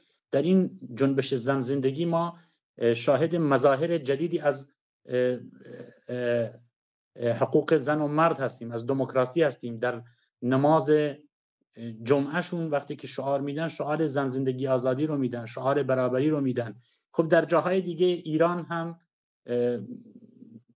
خب واقعا ما پتانسیل پذیرای همچین سیستم هایی رو داریم. مثلا تو خود کردستان که من خیلی دقیق تر به شرایطش واقف هستم واقعا جامعه خیلی تغییر کرده. یعنی خود جامعه دیگه خب این جامعه بر علیه جمهوری اسلامی پا شده. وقتی که بر علیه جمهوری اسلامی پا شده مگه میشه مثلا یه نیروی دیگه بیاد قوانین ارتجاعی ضد زن رو بهش تحمیل بکنه؟ الان که سر پاس داره در, در مقابل تمام این قوانینی که جمهوری اسلامی اونا رو تصویب کرده می جنگه و مقابله می‌کنه. یعنی به نظر من یعنی میشه هم این خودمدیریتی دموکراتی و دموکراتیک رو بست داد جلوگیری کرد از حالا اون با توجه به نسبیت فرهنگی اجازه داده بشه که با اون تئوری نسبیت فرهنگی که خیلی ها دارن قوانین ارتجاعی رو تصمیم می‌کنن هم میشه از این جلوگیری کرد. اتفاقا این خود مدیریتی دموکراتیک رو که گفتی اون قسمتی که آکادمی گفتی اسمشون اون اون بخشی که موازی مجلس ها آکادمی هست و داره سعی می‌کنه این چیزهای روشنفکرانه فرهنگی فعالیت مداومی رو داره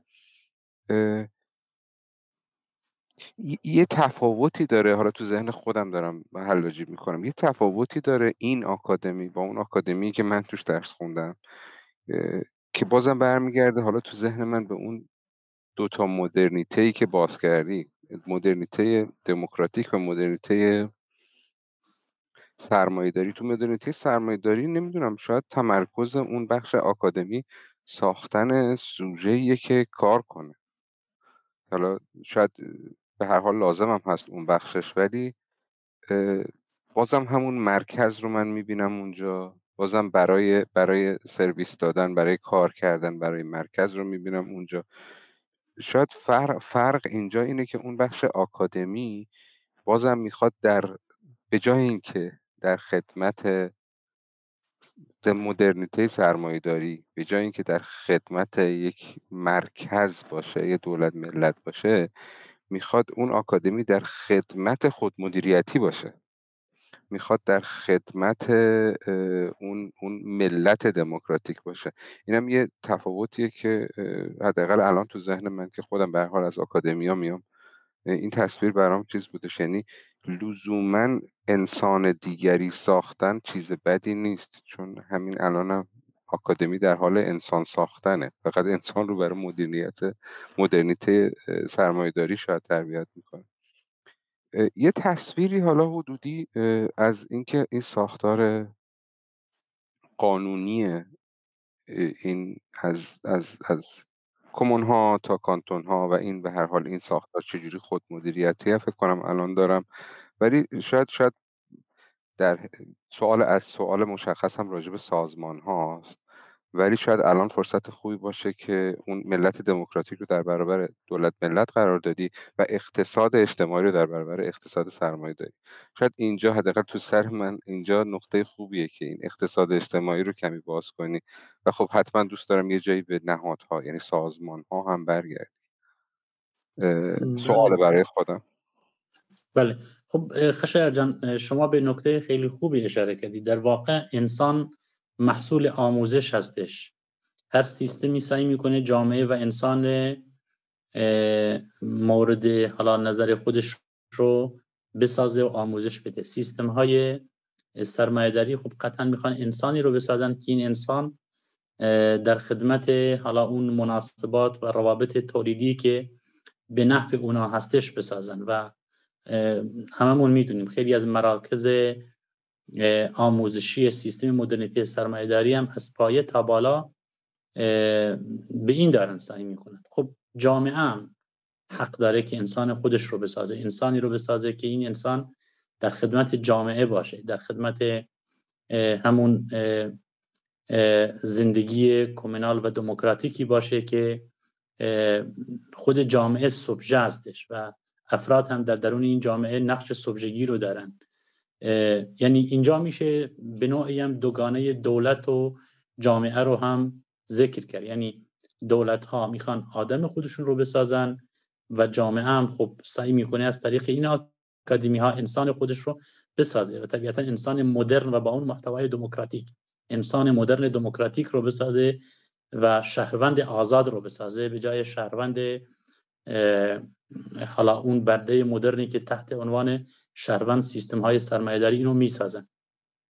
و این اکادمی ها می‌تونن این کار رو بکنن. یعنی این اکادمی ها در سطح روستا در سطح محله در سطح شهر می‌تونن تشکیل بشن و اینا فعالیت های فرهنگی فعالیت های نظری فکری خودشون رو در چارچوب ساخت مدرنیته دموکراتیک و جامعه دموکراتیک بسازد خب این یه بحث گسترده ای هستش که فکر کنم ما در اینجا به همین حد اکتفا بکنیم. کافیه و خب شرایط امروز هم به این اجازه میده.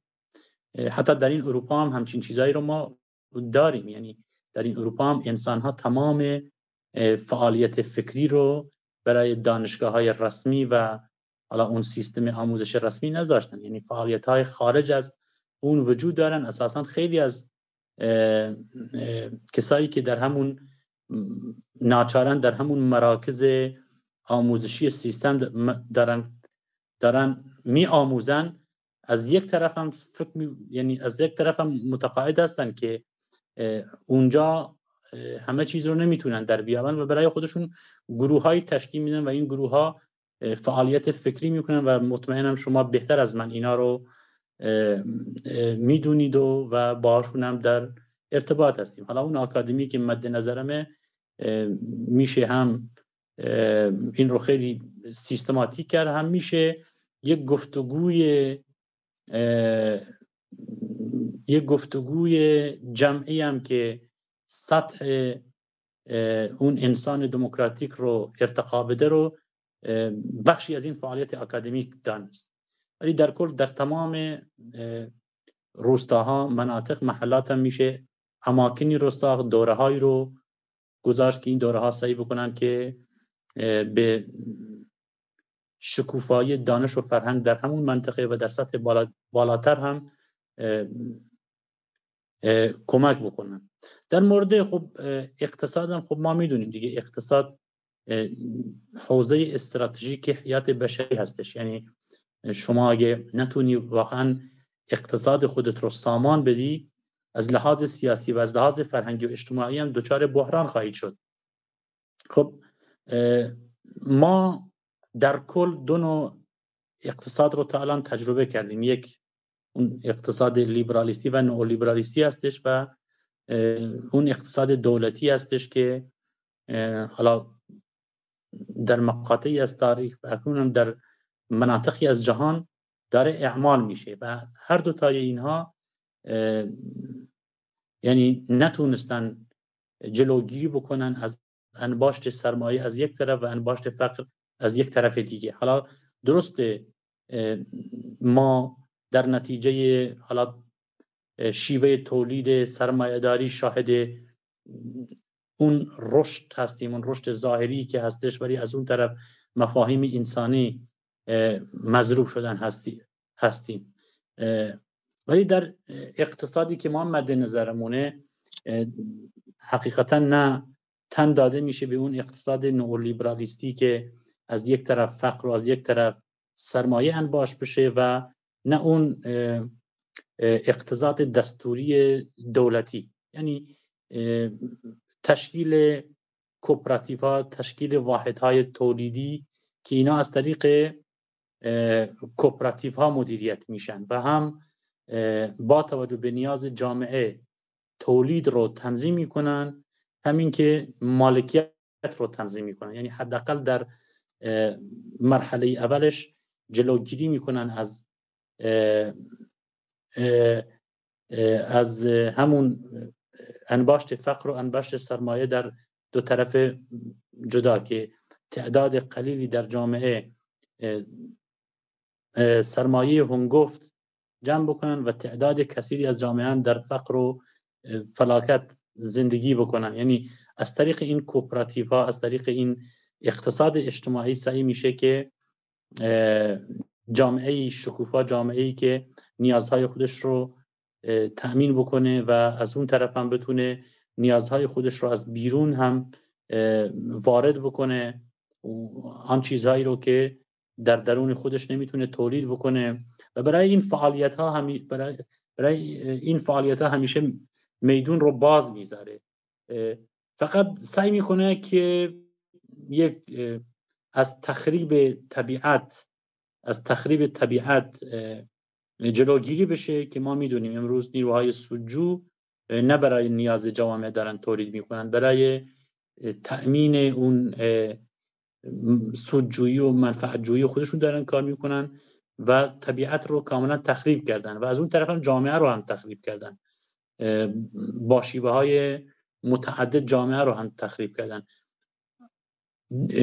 اقتصاد اجتماعی خب هم سعی می‌کنه جامعه رو محفوظ بداره از از تخریباتی که سرمایه داری داره اعمال می‌کنه هم طبیعت رو هم هم محیط زیست رو محفوظ بداره از اون تخریباتی که در نتیجه شیوه تولید سرمایه داری داره صورت می‌گیره. یعنی پا پایه یکی دیگه از پایه های کنفدرالیسم دموکراتیک همون کوپراتیوا هستن همون تعاونی هستن که همونطور که عرض کردم هم می‌تونن زمینه تولید متعارف رو فراهم بکنن همین که در مورد مالکیت و اینا یه سیستمی رو تنظیم بکنن که حداقل در وهله اول جلوگیری بشه از اون تجاربی که لیبرالیسم و نو لیبرالیسم به دست ما داده. یه تصویری میاد تو ذهن من مرسی توضیح که دادی. یه تصویری میاد تو ذهن من چون به حال اقتصاد اجتماعی احساسات کوپراتیوی همین تعاونی از پایین برای هم تولید یعنی چه چیز تولید بشه همین که این ثروت چجوری تقسیم بشه یه تصویری میاد توی ذهن من که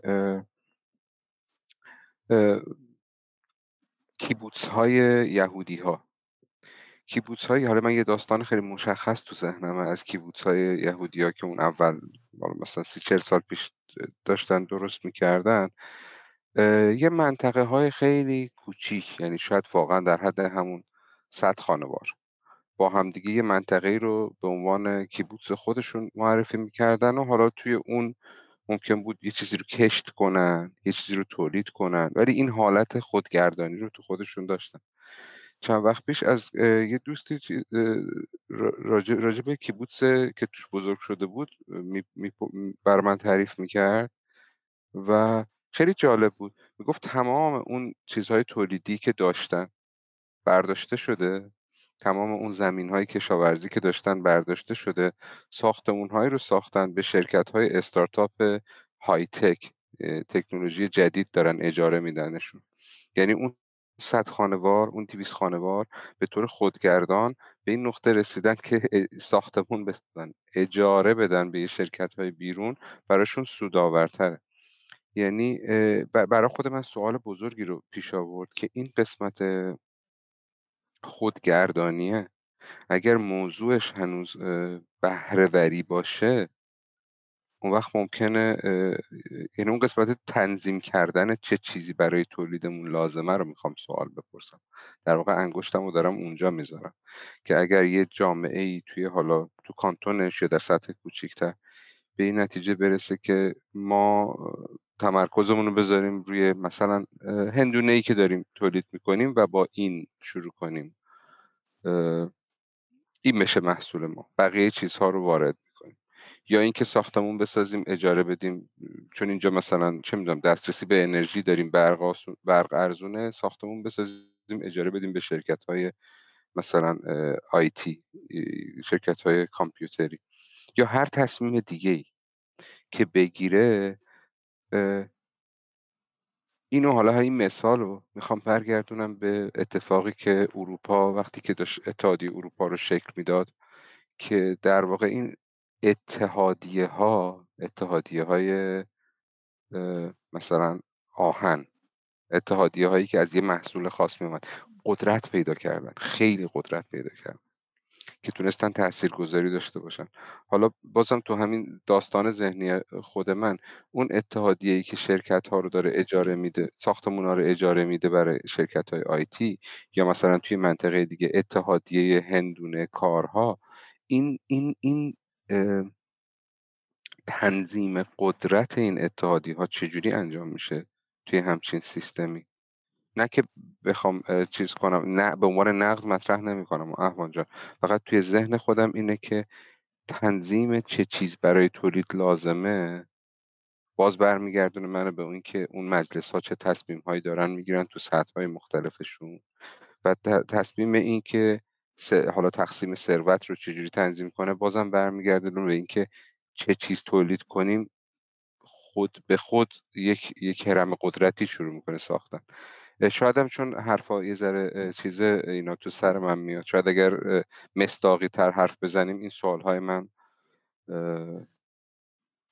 حالا نه جواب ولی یه, تصویر دیگه ای تو ذهنم شکل نمی‌دونم واضح تونستم مطرح کنم از این چیزهای بله. خشایار من تا حدودی متوجه شدم که منظور شما چیست. ببین خب اون اجزای کنفدرالیسم دموکراتیک باید هم دیگر رو تکمیل بکنن. ما گفتیم که بله. مجلس وجود داره که جامعه رو کنشگر می‌کنه از پایین به بالا. ما گفتیم که آکادمی داره. این ها خب سعی می‌کنن یعنی سعی می‌کنن که حالا یک معرفت شناسی مناسب به همون دموکراسی مستقیم رو تولید بکنن و از اون طرف هم خب خود این تعاونی ها خب این تعاونی ها قطعا باید سازه هایی تشکیل بشن که این سازه ها هم شیوه تنظیم تولید و توضیح رو یک رسیدگی بهش داشته باشن.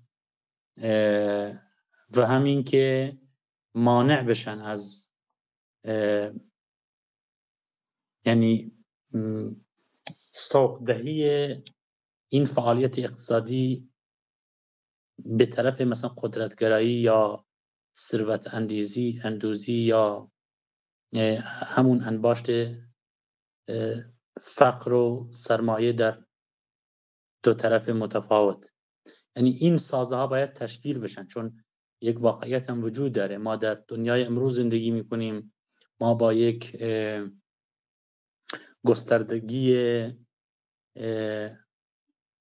حشیمتی روبرو هستیم. یعنی ما با جوامع بزرگی روبروی هستیم. مثلا شما همون ایران رو در نظر بگیر 80 میلیون جمعیت داره. اگه ما خاورمیانه رو در نظر بگیریم بیشتر از 500 میلیون جمعیت داره. خب جهان ما با یک جهان 7 میلیارد 8 میلیارد جمعیتی رو در رو هستیم. خب قطعا ما نمی‌تونیم اون دموکراسی مستقیم رو طبق مثلا جوامع قدیمی که هم کیفیت زندگی متفاوت بود هم پیچیدگی اجتماعی متفاوت بود هم جمعیت هم خب جمعیت کمتری بود. خب باید سازه های تشکیل بشن که این سازه ها هم راه رو بر حالا تمرکزگرایی قدرتگرایی ببندن. همین که با توجه به دنیای امروز نیاز اقتصادی جامعه رو تأمین بکنن. خب به نظر من این ممکنه. یعنی به نظر من این چیز غیر ممکنی نیستش. یعنی شما می‌تونید که با توجه به موقعیت جغرافیایی با توجه به حالا شرایط محیطی که دارید تشخیص بدید که چی رو می‌تونی تا چه اندازه تولید بکنی که این تولیدت هم نیازهای تو رو برآورده بکنه.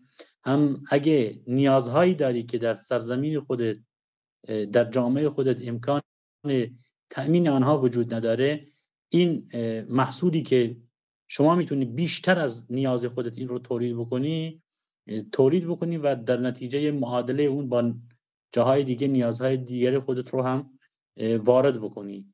و به نظر من از طریق همون دموکراسی مستقیم و از طریق همون فعالیت های فرهنگی و فعالیت های فکری که اتفاقا یکی از مشکلاتی که سوویت باهاش مواجه بود زیاد اهمیت به این حوزه فعالیت فرهنگی و فعالیت معرفت شناسی و در حوزه اندیشه نکرد به نظر من. از این طریق هم از این طریق هم یعنی از طریق هم دموکراسی مستقیم و از طریق همون فعالیت فرهنگی شما می‌تونی و خب طبیعتا همون ساختار اقتصادی کوپراتیوی هم که مد نظرته که متفاوت با اقتصاد نئولیبرالیستی و همون یا اون اقتصاد دستوری دولتی شما می‌تونی جلوگیری بکنی از اون چیزی که شما ازش فاهمه داری که این هم در نهایت به یک سیستم تمرکزگرا و قدرتگرا و سوار بر جامعه تبدیل نشه. خب حقیقتا شما باید یک میدان داشته باشی که در این میدان اینها رو همه مورد آزمون قرار بدی. یعنی مورد آزمون و خطا قرار بدی. یعنی الان ما فعلا مناطق خیلی محدودی رو داریم که همچین سیستمایی دارن پیاده میشن یا در فرایند ازمون و خطا هستن. مثلا جایی مثل روژاوا رو داریم که خب به اندازه ایران وسیع نیست شرایط اجتماعی شرایط اقتصادیش فرق می‌کنه. خب باید این ایران رو حالا اینها رو ببریم اونجا سعی بکنیم پیاده بکنیم و سعی بکنیم در یک روند پرکتیکی و عملی سازوکارهاش رو بسازیم. یعنی یعنی این امکان رو داشته باشیم. اتفاقا تا ما این امکان رو نداشته باشیم جواب خیلی از سوالها شاید داده نشه وقتی که شما یک نداشته باشی. ولی خب در سطح جهان هم حالا به این کاملا به این طریقی که ما داریم طرح می‌کنیم هم نباشه فعالیت های در صورت می‌گیره. ما جوامعی رو داریم که کوپراتیو ها در اونجا دارن کار می‌کنن. شما به مثلا کیبوتسای اسرائیل اشاره کردید. ولی خب این کیبوتسای اسرائیل شاید اون مکانیزم های کنفدرالیسمی که ما بهش اشاره کردیم در اونجا دخیل نباشن. یعنی اینا فقط خودشون رو واحدهای حالا تولیدی و اقتصادی بدونن. ولی ما از یک جامعه داریم صحبت می‌کنیم که اقتصاد و فرهنگ و سیاست و همه ایناش همدیگر رو تموم بکنه و در این حوزه ها نهادهایی ساخته بشن که این نهادها بتونن همدیگر رو تکمیل بکنن و به همدیگر قوت بدن و از اون طرف همدیگر رو کنترل بکنن. یعنی شما مثلا بتونی از طریق همون سازه های دموکراسی مستقیم یا حالا مجالس تو اون حوزه اقتصاد رو از وارد شدن اون به یک اقتصاد غیر سوسیالیستی جلوش رو بگیری. از همون از, از, از طریق سازه هایی که در اون حوزه فرهنگ شما ساختی سعی بکنی مثلا جلوگیری بکنی که مثلا این حوزه سیاست به مرور زمان اون خود مدیریتی ازش دوده نشه و به طرف یک مثلا مدل سیاسی مرکزگرا سوق داده بشه. این دیگه به نظر من یک کنش میدانی و روزانه هستش که باید کار بشه. حداقل برای مدتی که تا این پایه های خودش رو مستحکم بکنه. می‌تونم در جواب این سوال اینو بگم. حالا نمی‌دونم تا چند اندازه جوابم ببین خیلی خیلی مفهوم قشنگی اینجا باز کردی جان. نکته اینه که من توی دموکراسی در کارم مثلا وقتی که دارم یعنی دموکراسی در کار که برنامه که ما اینجا داریم خیلی به اون قسمت اقتصاد و اقتصاد قضیه کنفدرالیسم دموکراتیک وصل میشه.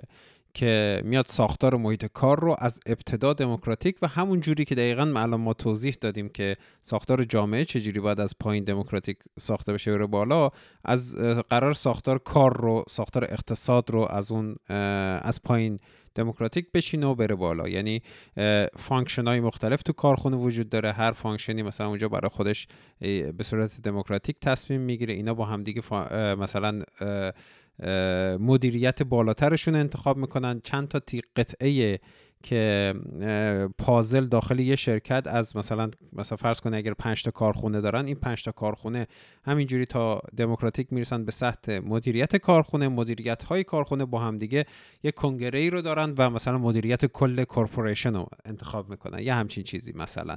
حالا خیلی به صورت سطحی گفتم. این به اونجا رب پیدا می‌کنه و من اونجا میگم که ما هنوز همه سازوکار این قضیه رو که شسته و رفته نداریم. همه چیزمون برامون واضح نیست. مسلما توی این مسیری که می‌خوایم بریم هر جا این رو بر اساس نیازهای اون منطقه آداپتش می‌کنیم. یعنی میایم یه کمی شکلهاش رو تغییر میدیم. میایم فکر می‌کنیم ببینیم که برای منطقه مثلا فرض کن توی هند این چه شکلی کار می‌کنه. برای مثلا شمال اروپا چجوری کار می‌کنه. توی ایران هم حتی این کنفدرالیسم دموکراتیکی که الان ما ازش حرف زدیم دقیقا توی محیط بازی تغییر می‌کنه. همه سازوکارش هم ساخته نشده. همونجوری هم که گفتی یه مبارزه و یه تمرین روزمره است. ما هر روز میایم شاخه هاشو می‌زنیم حرسش می‌کنیم یه چیزی بهش اضافه می‌کنیم یه چیزی دیگه کنارش میکاریم. تا اینکه این در نهایت می‌رسه به جایی که یک ساختار نسبتا پایدار و ایدئال رو برای ما به ارمغان میاره و کار سختی هم هست و اینجوری هم نیستش که ما از همون اول بدونیم که به کجا قراره برسیم. این تو مسیر برای ما بیشتر مشخص میشه. مهم اینه که تمام این مسیر رو می‌خوایم دموکراتیک بریم دیگه. یعنی حداقل من این درکم اینه و فکر می‌کنم غیر از این هم چاره دیگه ای نیست. من فکر می‌کنم غیر از این راه پایداری برای رسیدن به یک جامعه مثلا حداقل سعادتمند یه جامعه ای که حداقل های از انسانیت و عدالت و دموکراسی رو داشته باشه راه دیگه ای نیست. چه برای ایران؟ برای شما درک درستی دارید فان خشایر جان. ببین حالا در سطح کلان خیلی ساده میشه کنفدرالیسم رو توضیح داد. یعنی شما میگی تشکیل واحدهایی خودمدیر و اتصال این واحدها به هم دیگر. از پایین به بالا تا سطح ملی و تا سطح حتی فراملی و جهانی هم. خب این سطح کلانشه. وقت بعد کلانشه. وقتی که شما وارد بعد خرد و روزانش میشی خب شما با اون پیچیدگی اجتماعی رو در رو میشی و شما باید سازوکارهای زیرین رو هم طبق این بسازی. و این احتیاج داره به فعالیت مداوم. ولی خب یه چیز محرزه. الان ما یه ایرانی رو داریم که این ایران دیگه به طرق قبلی اداره نمیشه. و تا الان, تا الان هم که اصرار شده مصائب و حالا کشت و کشتار و وضعیت های بغرنج زیادی رو به همراه داشته. این دولت ملت ایرانی که اگه بخوایم مثلا اشاره بکنیم به همون ابتدای تاریخ دولت ملت ایرانی تا جمهوری اسلامی و تا اکنون هم یعنی از از از از قتل عام لورها و کردها گرفته تا مسموم کردن دخترای دبستانی و دبیرستانی امروز این دولت ملت همش کشت و کشتار بوده و ما می‌خوایم یک ساختایی رو تعیین بکنیم که از این گذار بشه. خب ما راه های زیادی نداریم. یا باید بگیم خب آره ما یه سیستم دوباره مرکزگرا رو می‌سازیم ولی این بار سعی می‌کنیم که اینو بهتر بسازیم که منجر به وضعیت امروز نشه. ولی در واقع میشه. یعنی شما چه کار بکنی؟ اصلا بستگی به نیت شما نداره. شما اگه نیتتون به قدر دنیا خوب باشه وقتی که شما بخوای یک سیستم تمرکز گرا رو بذاری بلوج رو نادیده بگیری کد رو نادیده بگیری زن رو نادیده بگیری دموکراسی رو نادیده بگیری خیلی چیزهای دیگر رو نادیده بگیری یا تعابیری داشته باشی از اینا که این تعابیر جوابگو نباشن خب دوباره دوباره میگه راه تکراری به همون مقاصد تکراری منتهی میشن. خب از طرفی دیگه هم شما بگی خب این ممکن نیستش باید ایران حالا یک گسست جغرافیایی و یک گسست ملی اونجا صورت بگیره و هر کس بره پی کارش. خب حقیقتا اینم راه درستی نیستش. در نتیجه شما باید یک برای اون یه فرمول وسط یه فرمولی که هم از این گسست جلوگیری بکنه و هم از این تمرکزگرایی جلوگیری بکنه. خب به نظر من این کنفدراسیون دموکراتیک جوابگوه حالا در سطح کلانش. این این جوابگوه و در سطح خوردش هم چون منعطفه چون دوگم نیستش اجازه میده که در, در, در یک فعالیت مداوم اجتماعی سازوکارهاش ساخته بشن. سازوکارهاش ساخته بشن هم به نیازهای خودش جوابگو باشه همین که حتی به نوعی تاثیر داشته باشه رو مناطق دیگه.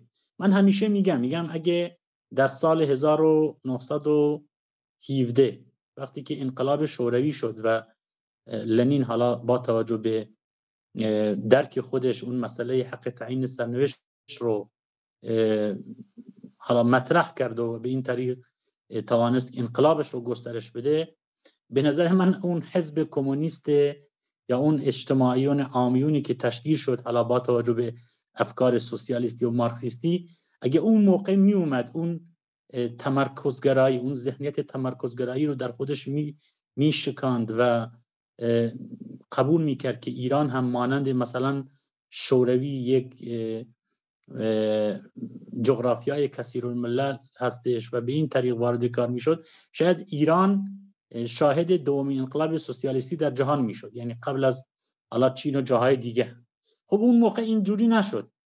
اکنون که ما صد سال تجربه داریم و دنیای امروز هم این اجازه رو میده و همچین مدل هایی رو هم داریم اینا رو باید واقعا مطرح بکنیم. اینا رو باید حداقل ترویج گفتمانی بکنیم که این می‌تونه جوابگو باشه.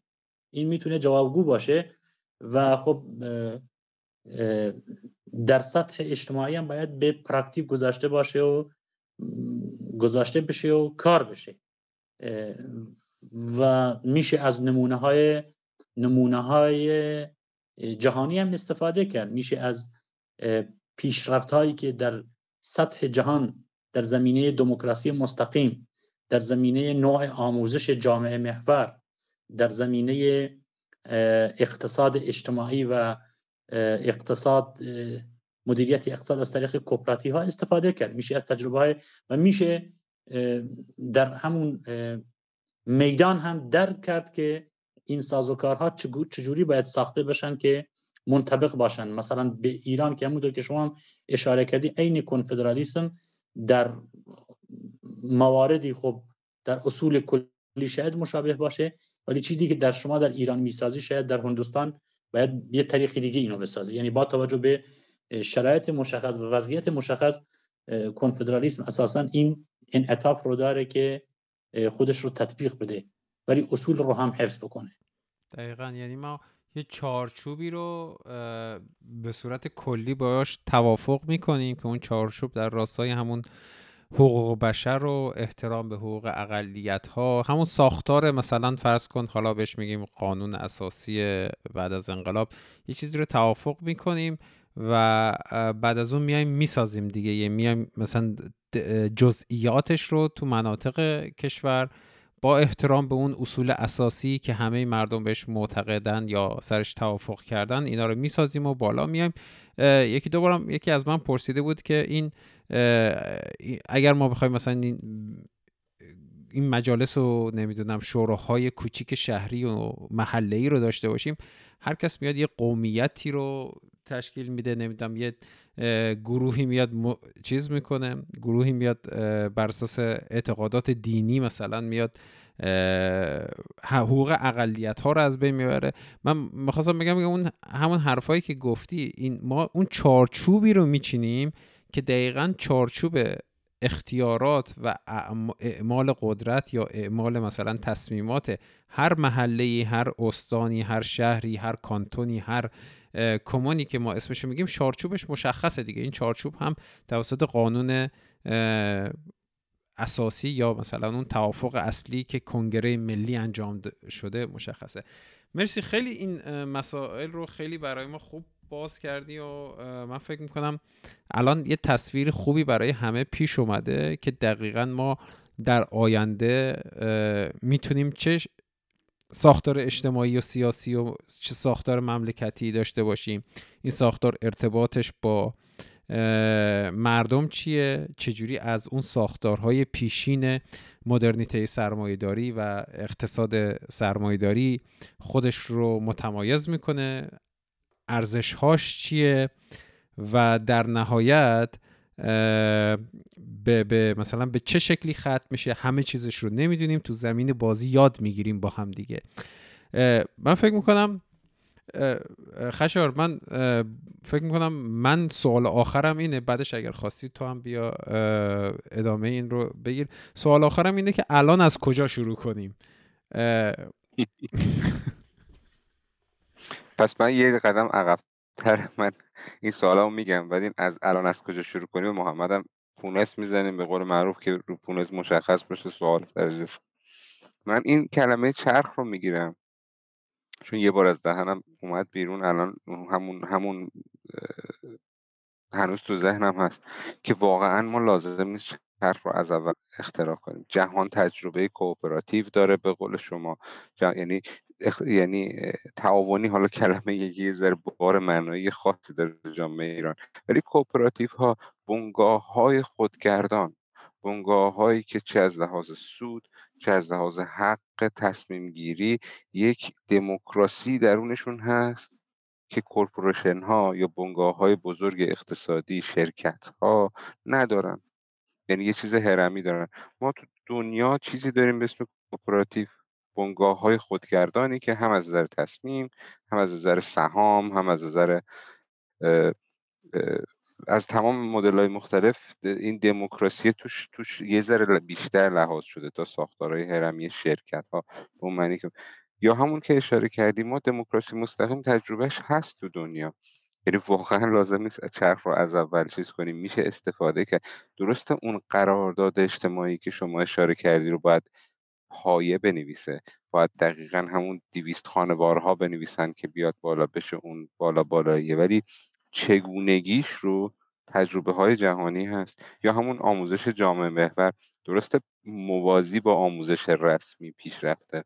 ولی حداقل اینجایی که من هستم یا خیلی جاهای مختلف روش کارهایی شده. یعنی واقعا شاید لازم نه یا به قول شما کنوانسیون های حقوق بشر تمام اینها رو یا تجربیات درون خود اون روستا یا اون شهر یا اون منطقه ای که تو خود ایران داریم راجبش صحبت می‌کنیم من بالاخره تجربه زیست است دیگه.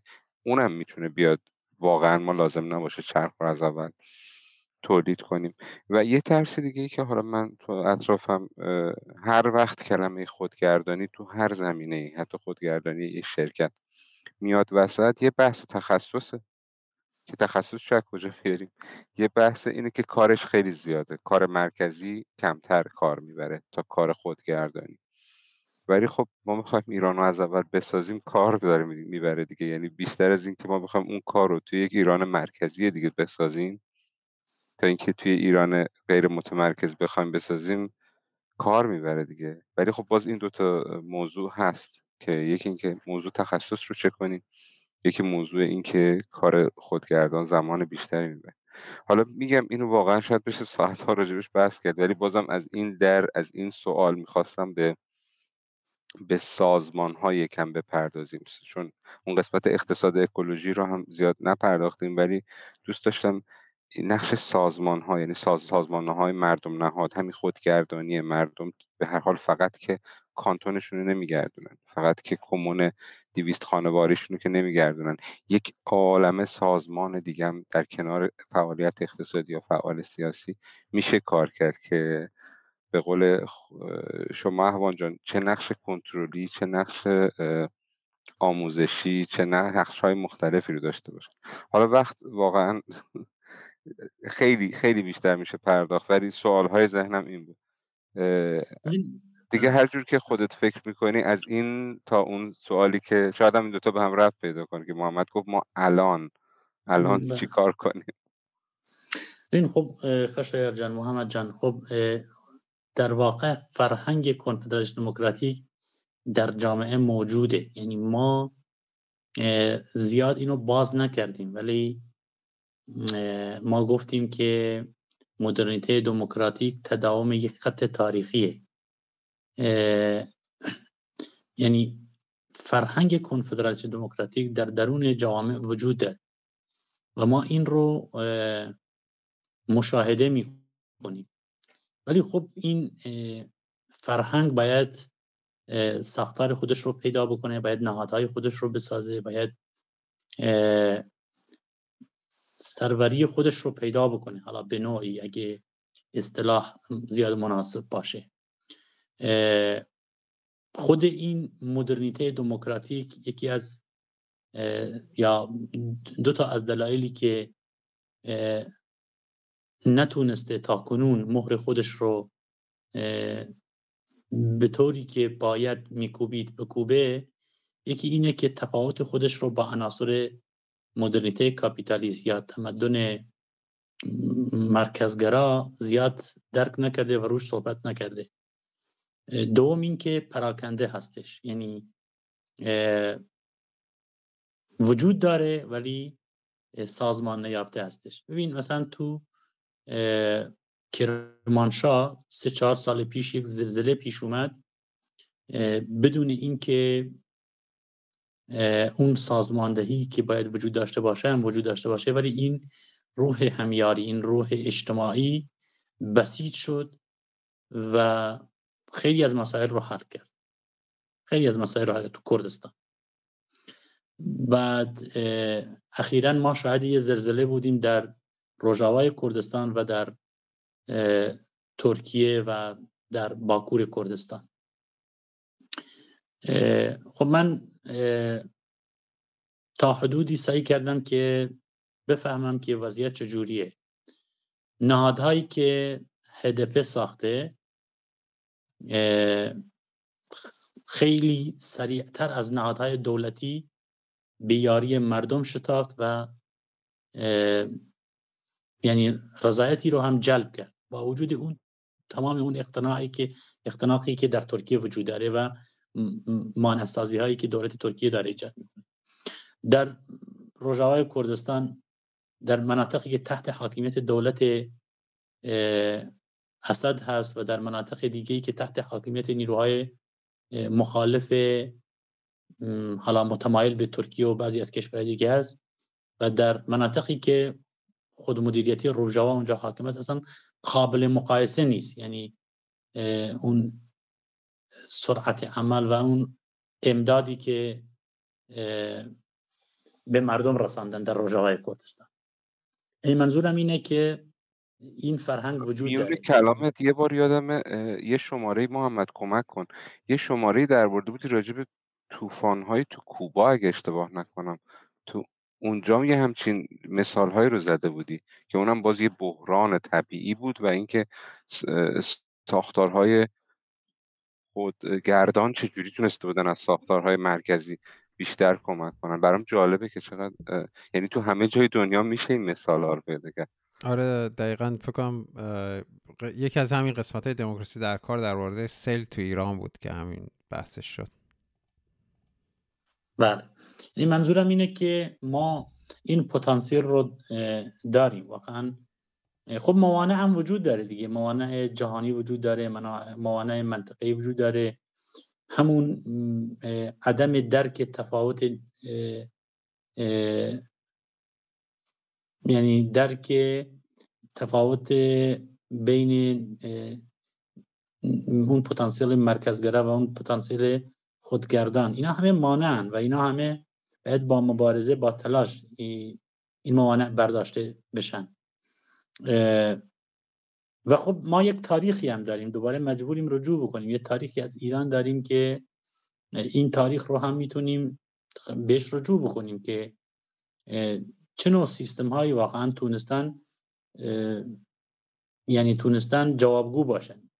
ببین کی گارد گرفته میشه وقتی که کسی یا جامعه یا گروهی حقوق بهش ناحقی میشه از حقوقش سلب میشه. خب قطعا اگه الان شما بگی ما می‌خوایم یه ایرانی رو بسازیم و در این ایران یک زبان رسمی وجود داشته باشه در این ایران یک ملت وجود داره و بقیه هم عشیره و نمی‌دونم قوم و اینا هستن.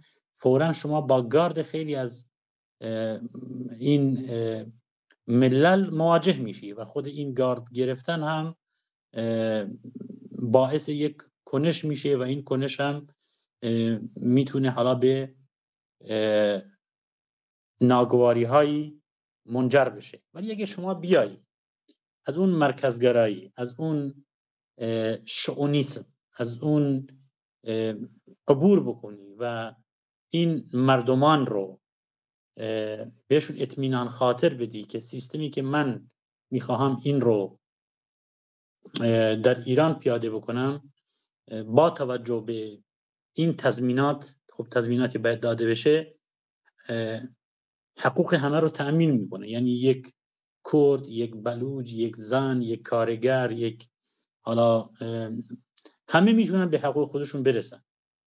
ببین یه منشوری منتشر شد که این منشور واقعا نواقصی داشت. ولی چون با توجه به ظلم و ستمی که امروز توسط جمهوری اسلامی و قبل از اون توسط پهلوی اعمال می شده جوانب دموکراتیکی داشت خیلی با مورد حمایت قرار گرفت.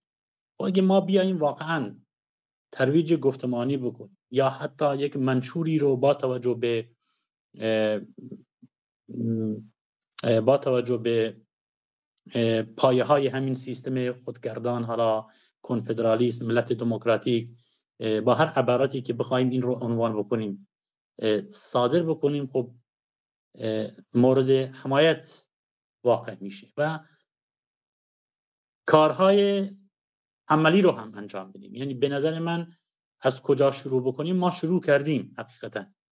یعنی ما شروع کردیم ما هممون شروع کردیم و در اول راه نیستیم. ولی این رو باید گسترش بدیم و این رو هم بدونیم که یک پتانسیل عظیم وجود داره و خیلی از خیلی کارهایی که امروز داره انجام میشه بدون آنکه اونهایی که دارن انجام میدن متوجه باشن که دارن متوجه باشن که دارن به این سیستم مد نظر ما به نوعی یاری میرسونن دارن یاری میرسونن. یعنی مثلا اگه در کردستان یا در بلوچستان گروه تشکیل میشن و این گروه ها یا در جاهای دیگه حالا ما صرفا به مسئله رو به کردستان و به بلوچستان محدود نکنیم. در تمام جاهای دیگه ایران.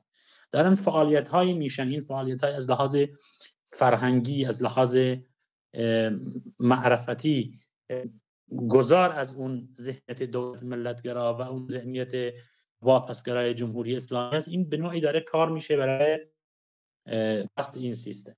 این سیستم. اگه فعالیت هایی داره میشه برای تشکیل نهادهایی حالا مخفی یا نیمه مخفی این به نوعی داره کار میشه برای این. ولی خب تا این یک واقعیت هم وجود داره. تا اینکه ما نتونیم در درون خود ایران حضور یابیم به طور آشکار این جمهوری اسلامی رو پس نزنیم خب ما نمی‌تونیم اون ابتکار عمل خودمون رو بیشتر در میدان در, در, در میدان واقع این رو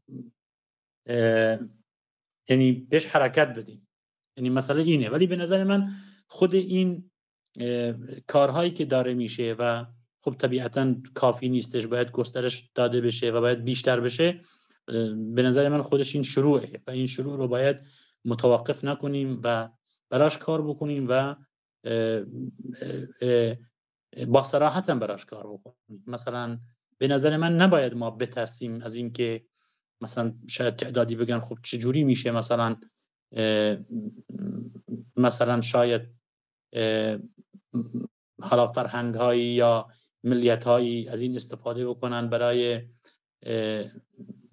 برای مسائل دیگه برای مثلا جدایی برای گسست. ما باید از اینا نترسیم. اگه ما یه جوری گفتمانمون رو ته بکنیم اطمینان خاطر بدیم که همه به حقوق خودشون می‌رسن. به نظر من ما حامی زیادی رو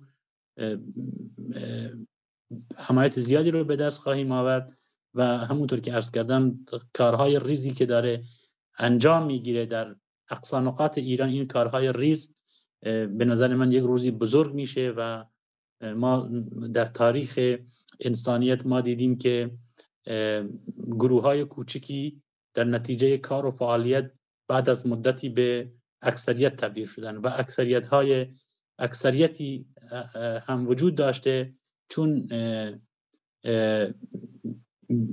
بر, بر, بر ناحقی استوار بوده به اقلیت تبدیل شده. یعنی کار و فعالیت مداوم می‌تونه خیلی چیزها رو حل بکنه. یعنی من می‌تونم اینو بگم حقیقتا به غیر از این هم چیزی دیگه به نظرم نمی‌رسه. ولی باید اون جامعه رو در اختیارمون باشه. باید باید باید به این جمهوری اسلامی پایان بدیم ولی از اون طرف هم کار بکنیم که جایگزین جمهوری اسلامی نیروی خبیستر از خود جمهوری اسلامی نباشه. حالا مرسی. خیلی پایان خوبی بود.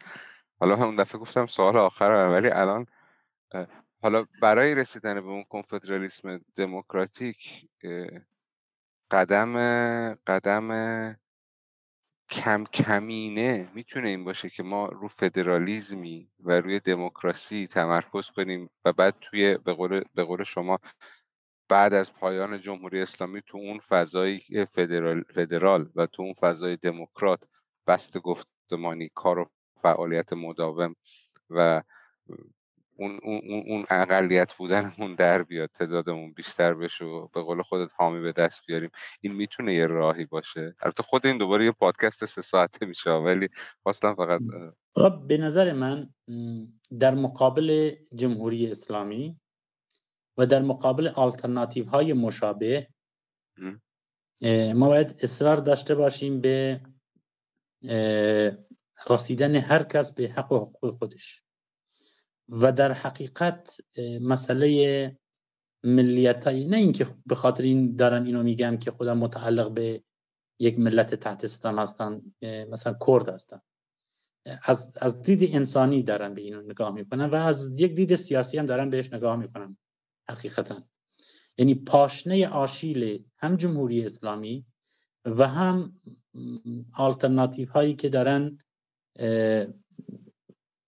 از, از بیرون حالا نسخه میپیچونن.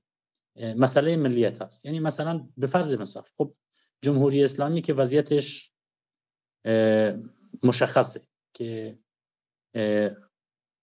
یعنی غیر ممکنه جمهوری اسلامی بتونه دیگه به عمر خودش تداوم بده.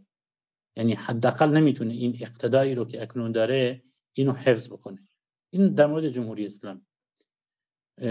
و اون نسخه دیگه دولت ملت ایرانی. به نظر من دولت ملت ایرانی یک حالا یک بخشی داره حکومت می‌کنه یه بخشیش هم داره رقابت می‌کنه که اون اون دولت ملت و نهادهای دولت ملت ایرانی رو تسخیر بکنه که حالا نیروهای متفاوتی هستن ولی در نهایت همشون می‌خوان اینو بین اینا می‌تونن در مورد خیلی مسائل از از از ما بهتر صحبت بکنن. یا مثلا اخفال بکنن جامعه رو. مثلا شما در مورد حقوق زن صحبت می‌کنین خب اونم میاد از اون ناحیه لیبرالیستی اخفال می‌کنه و خب یه جوری نشون میده که اونم با این مسئله مشکلی نداره. حتی در مورد مسئله کارگر و خیلی مسائل دیگه. ولی وقتی که به مسئله ملیت ها می‌رسه دیگه این پاشنه آشیلشه واقعا این پاشنه آشیلشه یعنی نمی‌تونه. یا باید بپذیره یا باید در مقابل قرار بگیره خب اگه بپذیره خب خودش رو انکار کرده. و اگه هم اصرار بکنه خب اون ارتقایی که ملیت ها در چارچوب در چارچوب آگاهی ملیشون و مطالبات ملیشون بهشون رسیدن این علم میشه در مقابل اونا. در مقابل اونا.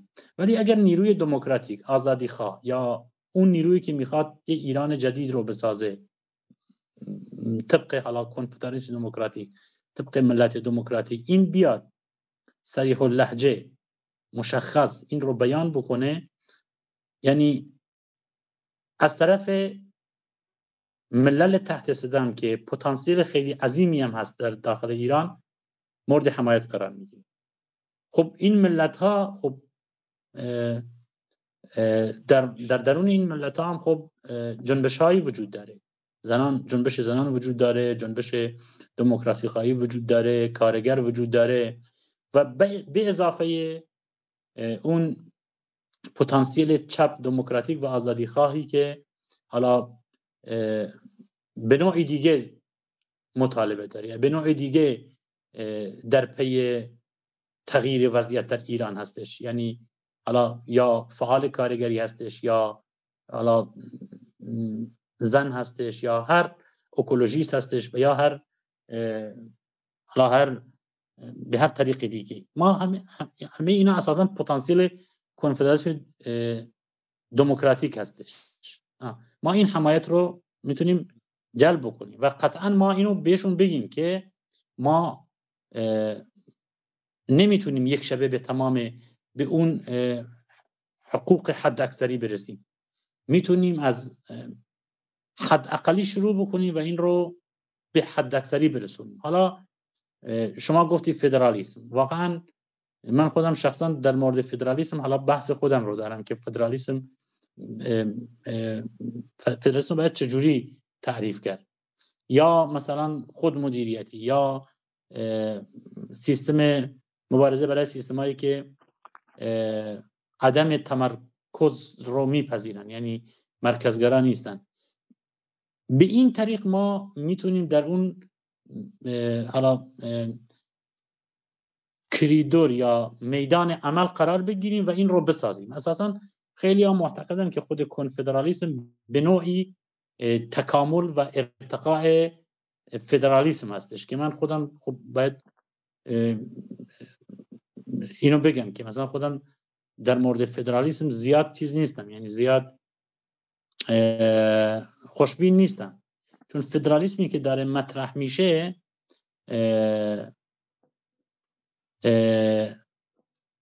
به اون اون شیوه هایی که تاکنون حداقل خاورمیانه نمونه هاشو دیدیم بیشتر از اینکه جامعه رو کنشگر بکنه بیشتر اینکه جامعه رو صاحب خود مدیریتی خودش بکنه بیشتر یک توافقی بین اولیگارشی چند منطقه یا چند ملت. مثلا تو عراق بین اولیگارشی کرد و اولیگارشی شیعه و اولیگارشی سنی سیستمی رو درست درست کرده که آنچنان فوایدی برای لایه های اجتماعی نداره. نداره. ولی خب هر چیزی که اون ابتدا اون تمرکزگر بشنه می‌تونه راهی با برای رسیدن به اون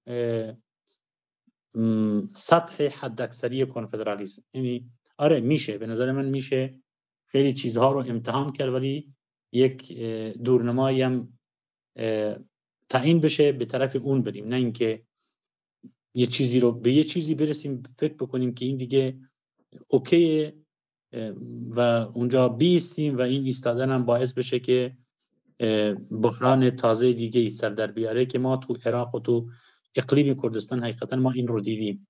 یعنی کنفدرالیسم تفاوت های زیادی داره با همچین مدل هایی درست. خب فکر می‌کنم واقعا بحث رو به جای خوبی رسوندیم و دیگه فکر کنم راه برای آینده فکر کنم سوال من هم جواب داده شد که الان باید چی کار کنیم. مرسی احوان جان مرسی خشایار که تو این قسمت بودی. اگه حرف آخری مونده فکر می‌کنم دو ساعت شد تقریبا که داریم صحبت می‌کنیم. اگه حرفی چیزی به عنوان حسن ختام دارید بفرمایید که دیگه این قسمت رو ببندیم. من فقط تشکر می‌کنم از محمد از تو و از احوان جان از تو که این فرصت رو گذاشتی. و من باید دوباره تمام این دو ساعت رو بارها گوش بدم برای خودم. ممنون. از طرف خودم هم خدافزی می‌کنم و میکروفون رو میدم که احوان اگر حرف آخری داره بزن زنده باشید. زنده باشید. من هم تشکر می‌کنم از هر دوتای شما. خشایار عزیز محمد عزیز که این فرصت رو فراهم کردید که خب ما حالا در مورد چیزی که بهش اعتقاد داریم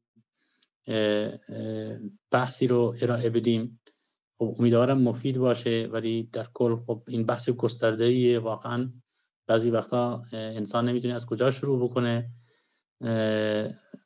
امیدوارم حداقل طرح موضوعی باشه یا گشودن دری باشه برای یعنی پرداختن به بحث های دیگه در این در همین حول و حوش و در همین چارچوب.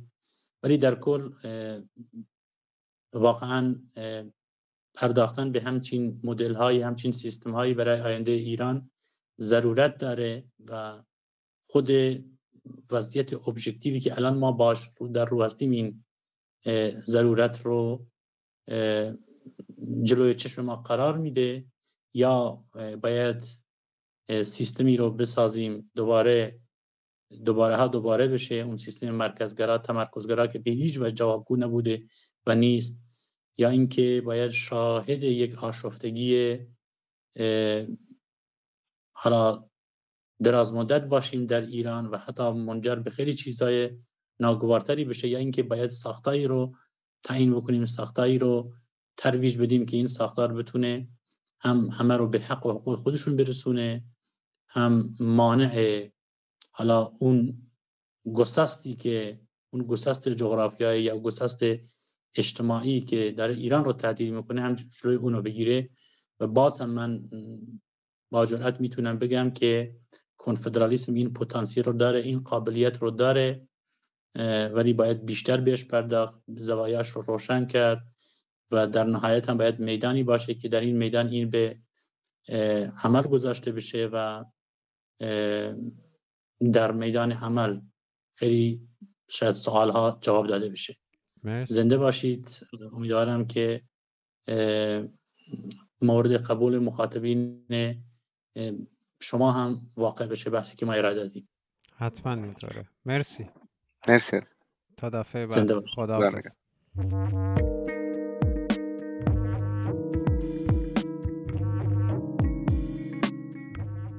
ممنون که این قسمت رو گوش دادید. شاید این یه دریچه بود برای اینکه ببینیم چجوری دموکراسی ورژن دو یا دموکراسی رادیکال یا کنفدرالیسم دموکراتیک توی ایران می‌تونه اجرا بشه. من واقعا امیدوارم و فکر می‌کنم این یکی از معدود راه های ما به جلوست یکی از معدود انتخاب های ماست برای اینکه بتونیم جامعه ای رو تو ایران پایه بذاریم که نیازهای جامعه چندین رنگ و چندین وچهی و چندین ملتی ایران رو پاسخ بده و این پاسخ ها یک پاسخ ماندگار و پایدار باشه. یعنی دقیقا ساختاری که توی ایران به اجرا میاریم سستینبل باشه اصطلاحا. ممنون. من واقعا یاد گرفتم از احوان. امیدوارم که شما هم تا اینجا که به هر حال هر کسی تا این لحظه مونده حتما علاقه شدیدی به این قسمت داشته. حتما این رو به دوستانتون معرفی کنید. بذارید این قسمت پخش بشه و ما بتونیم یک گفتگویی رو توی سطح شبکه های اجتماعی تو این دورانی که شاید بیش کمتر تو خیابون هستن مردم داشته باشیم که بدونیم در آینده دقیقا چی می‌خوایم. مرسی دیگه. ممنون تا این موقع با ما بودید. و این قسمت 24 روم دموکراسی در کار پلاس که میشه بخش هشتم از سری انقلاب در راه در 21 فروردین 1402 برابر با دهم آپریل 2023 منتشر میشه.